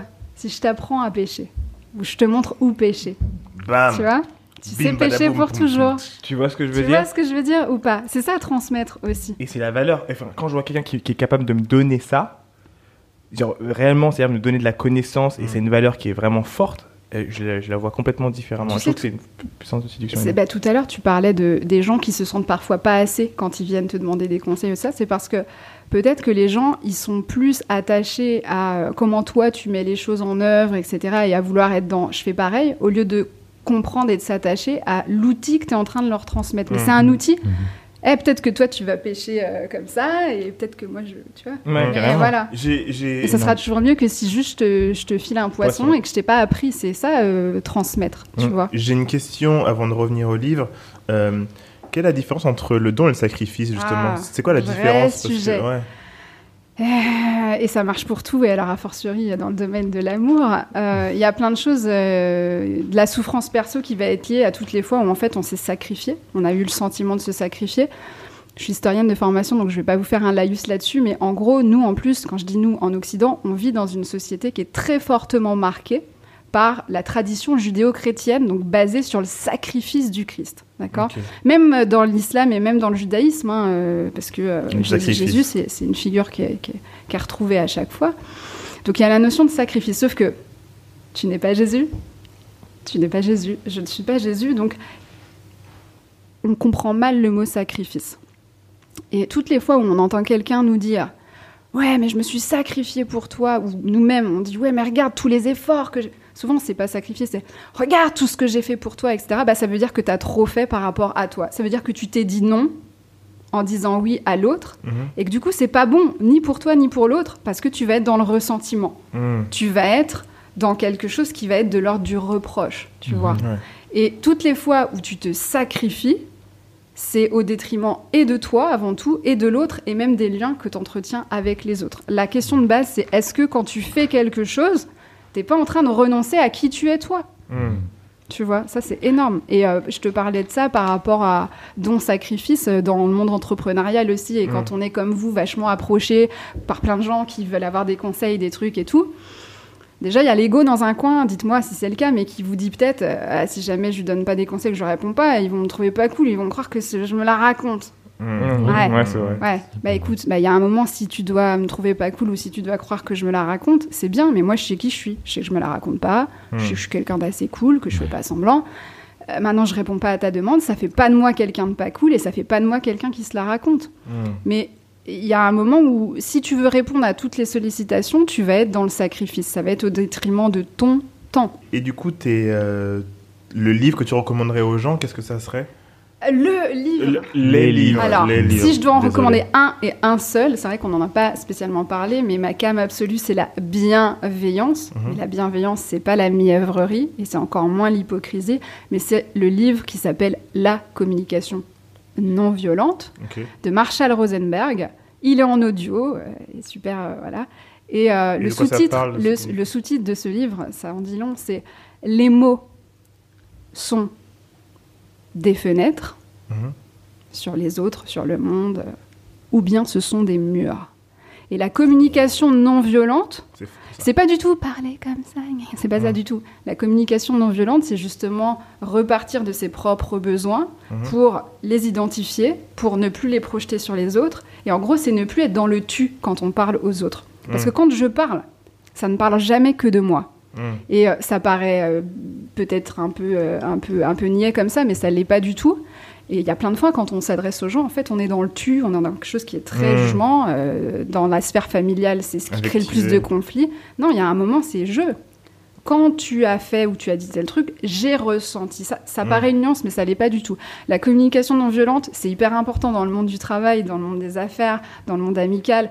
Dans la vie familiale, c'est la base Ouais. pour se débullshiter et euh, un peu plus de sérénité. S'il y en avait un seul, c'est celui-là. Ok. Et euh, Et je peux en citer d'autres. euh, bah, tu, peux en, sont- tu peux en donner quelques deux, ouais, deux autres. Alors, sur la dimension justement de la transmission, qui est une dimension qui ne concerne pas uniquement les enseignants, euh, mais ce que c'est justement en fait laisser une trace, plus que je te parlais de péché, euh, la différence entre donner un poisson et péché, pour donner plus de sens à sa vie. Je crois qu'il y a une grosse clé autour de la transmission. Mhm. Donc, il y a un livre qui s'appelle Transmettre. Et c'est un livre avec des auteurs croisés. Donc, euh, il y a un moine bouddhiste, il y a un enseignant, il y a un animateur télé, euh, enfin, etc. Des gens très différents qui expliquent ce que c'est en fait la transmission et en quoi justement un peu plus de présence à ces moments où on est dans une transmission, parce qu'on transmet ce que l'on est Mhm. et pas ce que l'on dit. D'accord? C'est ce qui fait qu'il y a plein de gens, justement, on n'a aucun respect pour Ah, eux. c'est une vraie différence. hein. Mais bien Ouais, sûr, tu transmets ce que tu es. Si je prêche le respect, mais que je ne l'incarne pas, je suis en train de t'apprendre à prêcher. ouais, non, mais c'est, c'est, euh, dans mon métier d'enseignant, c'est un truc très fort. Qu'est-ce Mm. qui fait que tu as une crédibilité en tant qu'enseignant ou pas? De l'autorité, même moi, avec Mm. mon petit corps, ou pas? La différence, c'est justement pour le coup l'authenticité et ce que tu incarnes. Tu peux leur dire tout ce que tu veux, si dans tes actes, il n'y a pas de cohérence, tout ce que tu apprends aux gens, c'est à prêcher. Mm. Le respect, tu le transmets comment? En respectant, en fait. Le monde, il est changé parce que tu es soit le fameux changement que tu veux être dans ce monde. Ce livre-là, transmettre pour tous les gens. Et à, à fortiori, dans le monde de l'entrepreneuriat, il y a de plus en plus de gens quand Ouais, même qui se tournent vers euh, des, des- de- voilà, des créations, de l'innovation qui vont euh, euh, donner euh, le fameux changement, Ouais. tu vois, qui vont contribuer à transmettre. Donc, c'est un collectif. entre autres parmi les auteurs, donc Célina Alvarez et Mathieu Ricard, etc. Et un autre livre, là c'est plus orienté pour les entrepreneurs, mais qui est vraiment cool et que tout le monde, même les gens qui ne sont pas entrepreneurs, devraient lire, c'est Alex Pachulski. Ça Ouais. s'appelle euh, Unicité. En fait, c'est un, un mec qui travaille beaucoup sur l'intelligence artificielle, les ressources humaines, et qui montre justement qu'en fait, ce dont on a besoin, c'est de la spécificité de chacun d'entre nous. Ce livre-là, c'est Mm. une pépite pour le monde du travail au sens large du terme d'ailleurs, entrepreneuriat ou pas. Vraiment. Waouh, trop bien. Ok, merci pour ça. Dernière chose. Quels sont tes projets Ah, pour, euh, pour 2020, 2021 euh, Si t'as des trucs. Donc les projets, continuer à faire ma part. Mhm. J'ai pas sorti ma petite fable que je voulais sortir, j'y tiens vraiment. Faire sa part, chacun d'entre nous, quelle que soit notre mission, quel que soit ce que l'on est, c'est euh, faire ce que, ce que l'on peut, Mhm. là, tout de suite, maintenant. Et il y a une petite fable qui illustre ça très très bien, c'est la fable du colibri. Ok. Alors c'est tristement d'actualité, mais euh, c'est euh, il y a des incendies, euh, il y a des incendies horribles dans la forêt amazonienne ou australienne, peu importe selon l'histoire qu'on veut raconter. Et les animaux, ils regardent ça désemparés. On peut transposer. Nous aussi, on regarde ça Désemparés. désemparés. Ouais. Et il y a le colibri. On est en Amazonie. Il y a le colibri qui transporte goutte à goutte, d'accord, de l'eau dans son bec pour éteindre le feu. Et il y a Mm. le jaguar qui le regarde et lui dit mais tu crois que tu vas réussir à éteindre le feu tout seul? Lui répond je sais que je vais pas l'éteindre tout seul, mais je fais ma part. Et ça, c'est hyper Ouais, important, en Grave, fait, grave. pour, euh, pour euh, continuer à faire sa part. Donc, euh, 2020, plus que jamais, euh, faire ma part, encore part. et toujours dans ma mission d'enseignante, mais pas que, au quotidien, dans ma vie, avec les gens, avec les proches, des podcasts, euh, des conférences, des livres, un livre, il sortira peut-être pas en 2020, mais voilà, et continuer aussi à travailler, euh, à mettre à disposition gratuitement, pour le coup, euh, des outils qui permettent à tout le monde euh, bah, de, de, de- de- de vivre de manière un peu plus sereine, donc notamment comme le kit de méditation gratuite à l'usage des lycéens et des enseignants que j'ai co-créé euh, avec quelqu'un qui s'appelle Jonathan Lehmann. Ça s'appelle le kit des antisèches. Ok. Et euh, voilà, continuer Voilà, à les faire sa part. il fallait me donner ça à l'époque. Les hein. antisèches du bonheur, c'est un concept, hein C'est pas mal, ouais. Tu cool. vois Ok, trop cool. Bah, merci beaucoup. On Ah, a merci, passé euh, vraiment Merci. cool. 1h48 ensemble. Euh, C'était super intéressant. Euh, je vous invite à suivre Gwenaël Poupenet sur Instagram, at demain-du-bas, c'est-du-bas loin. C'est là où tu fais la plupart de tes, de tes Alors posts. voilà, sur, euh, sur Instagram, il y a beaucoup de choses à dispo, justement. Mhm. Je mets à dispo, euh, sans prétention aucune. L'idée, c'est de partager, c'est ce qu'on s'apporte les uns aux autres. C'est la fameuse co-inspiration positive. Mhm. Et euh, c'est hyper nous, cool, c'est la force du nous. Je ne crois qu'en ça. c'est la force du nous et on est plus de 20 000 là déjà et, et c'est assez cool. Donc ouais, Bravo. plein de choses sur demain c'est loin et de toute façon en bio il y a aussi un lien qui permet Ouais. d'accéder aux choses à venir. Alors, euh, comme vous l'aurez euh, vous l'aurez compris, Dicom aujourd'hui a appris euh, une chose, c'est le mois histoire. qu'il a Une chose. appris. Euh, le mois histoire? Ça, on coupera pas, on coupe pas. Celui-là Euh, une fois que tu l'identifies après c'est bon, t'es Ouais. ferme avec. voilà. Merci beaucoup. C'était Merci euh, à vous. Merci. ouais. un super épisode et euh, à je peux, bientôt. je peux Ouais. juste ajouter, euh, Vas-y. merci, vraiment, je peux le dire à la fin, ça passera pas pour de la flatterie. Je suis super heureuse d'avoir pu participer à, à ce podcast parce que j'ai écouté absolument tous les, Ah, tous les cool. épisodes précédents et ce que vous euh, proposez est à la fois unique et hyper inspirant et instructif à chaque fois. Donc c'est très très très très cool et je vous en remercie. Merci beaucoup. cool. Salut. Ciao.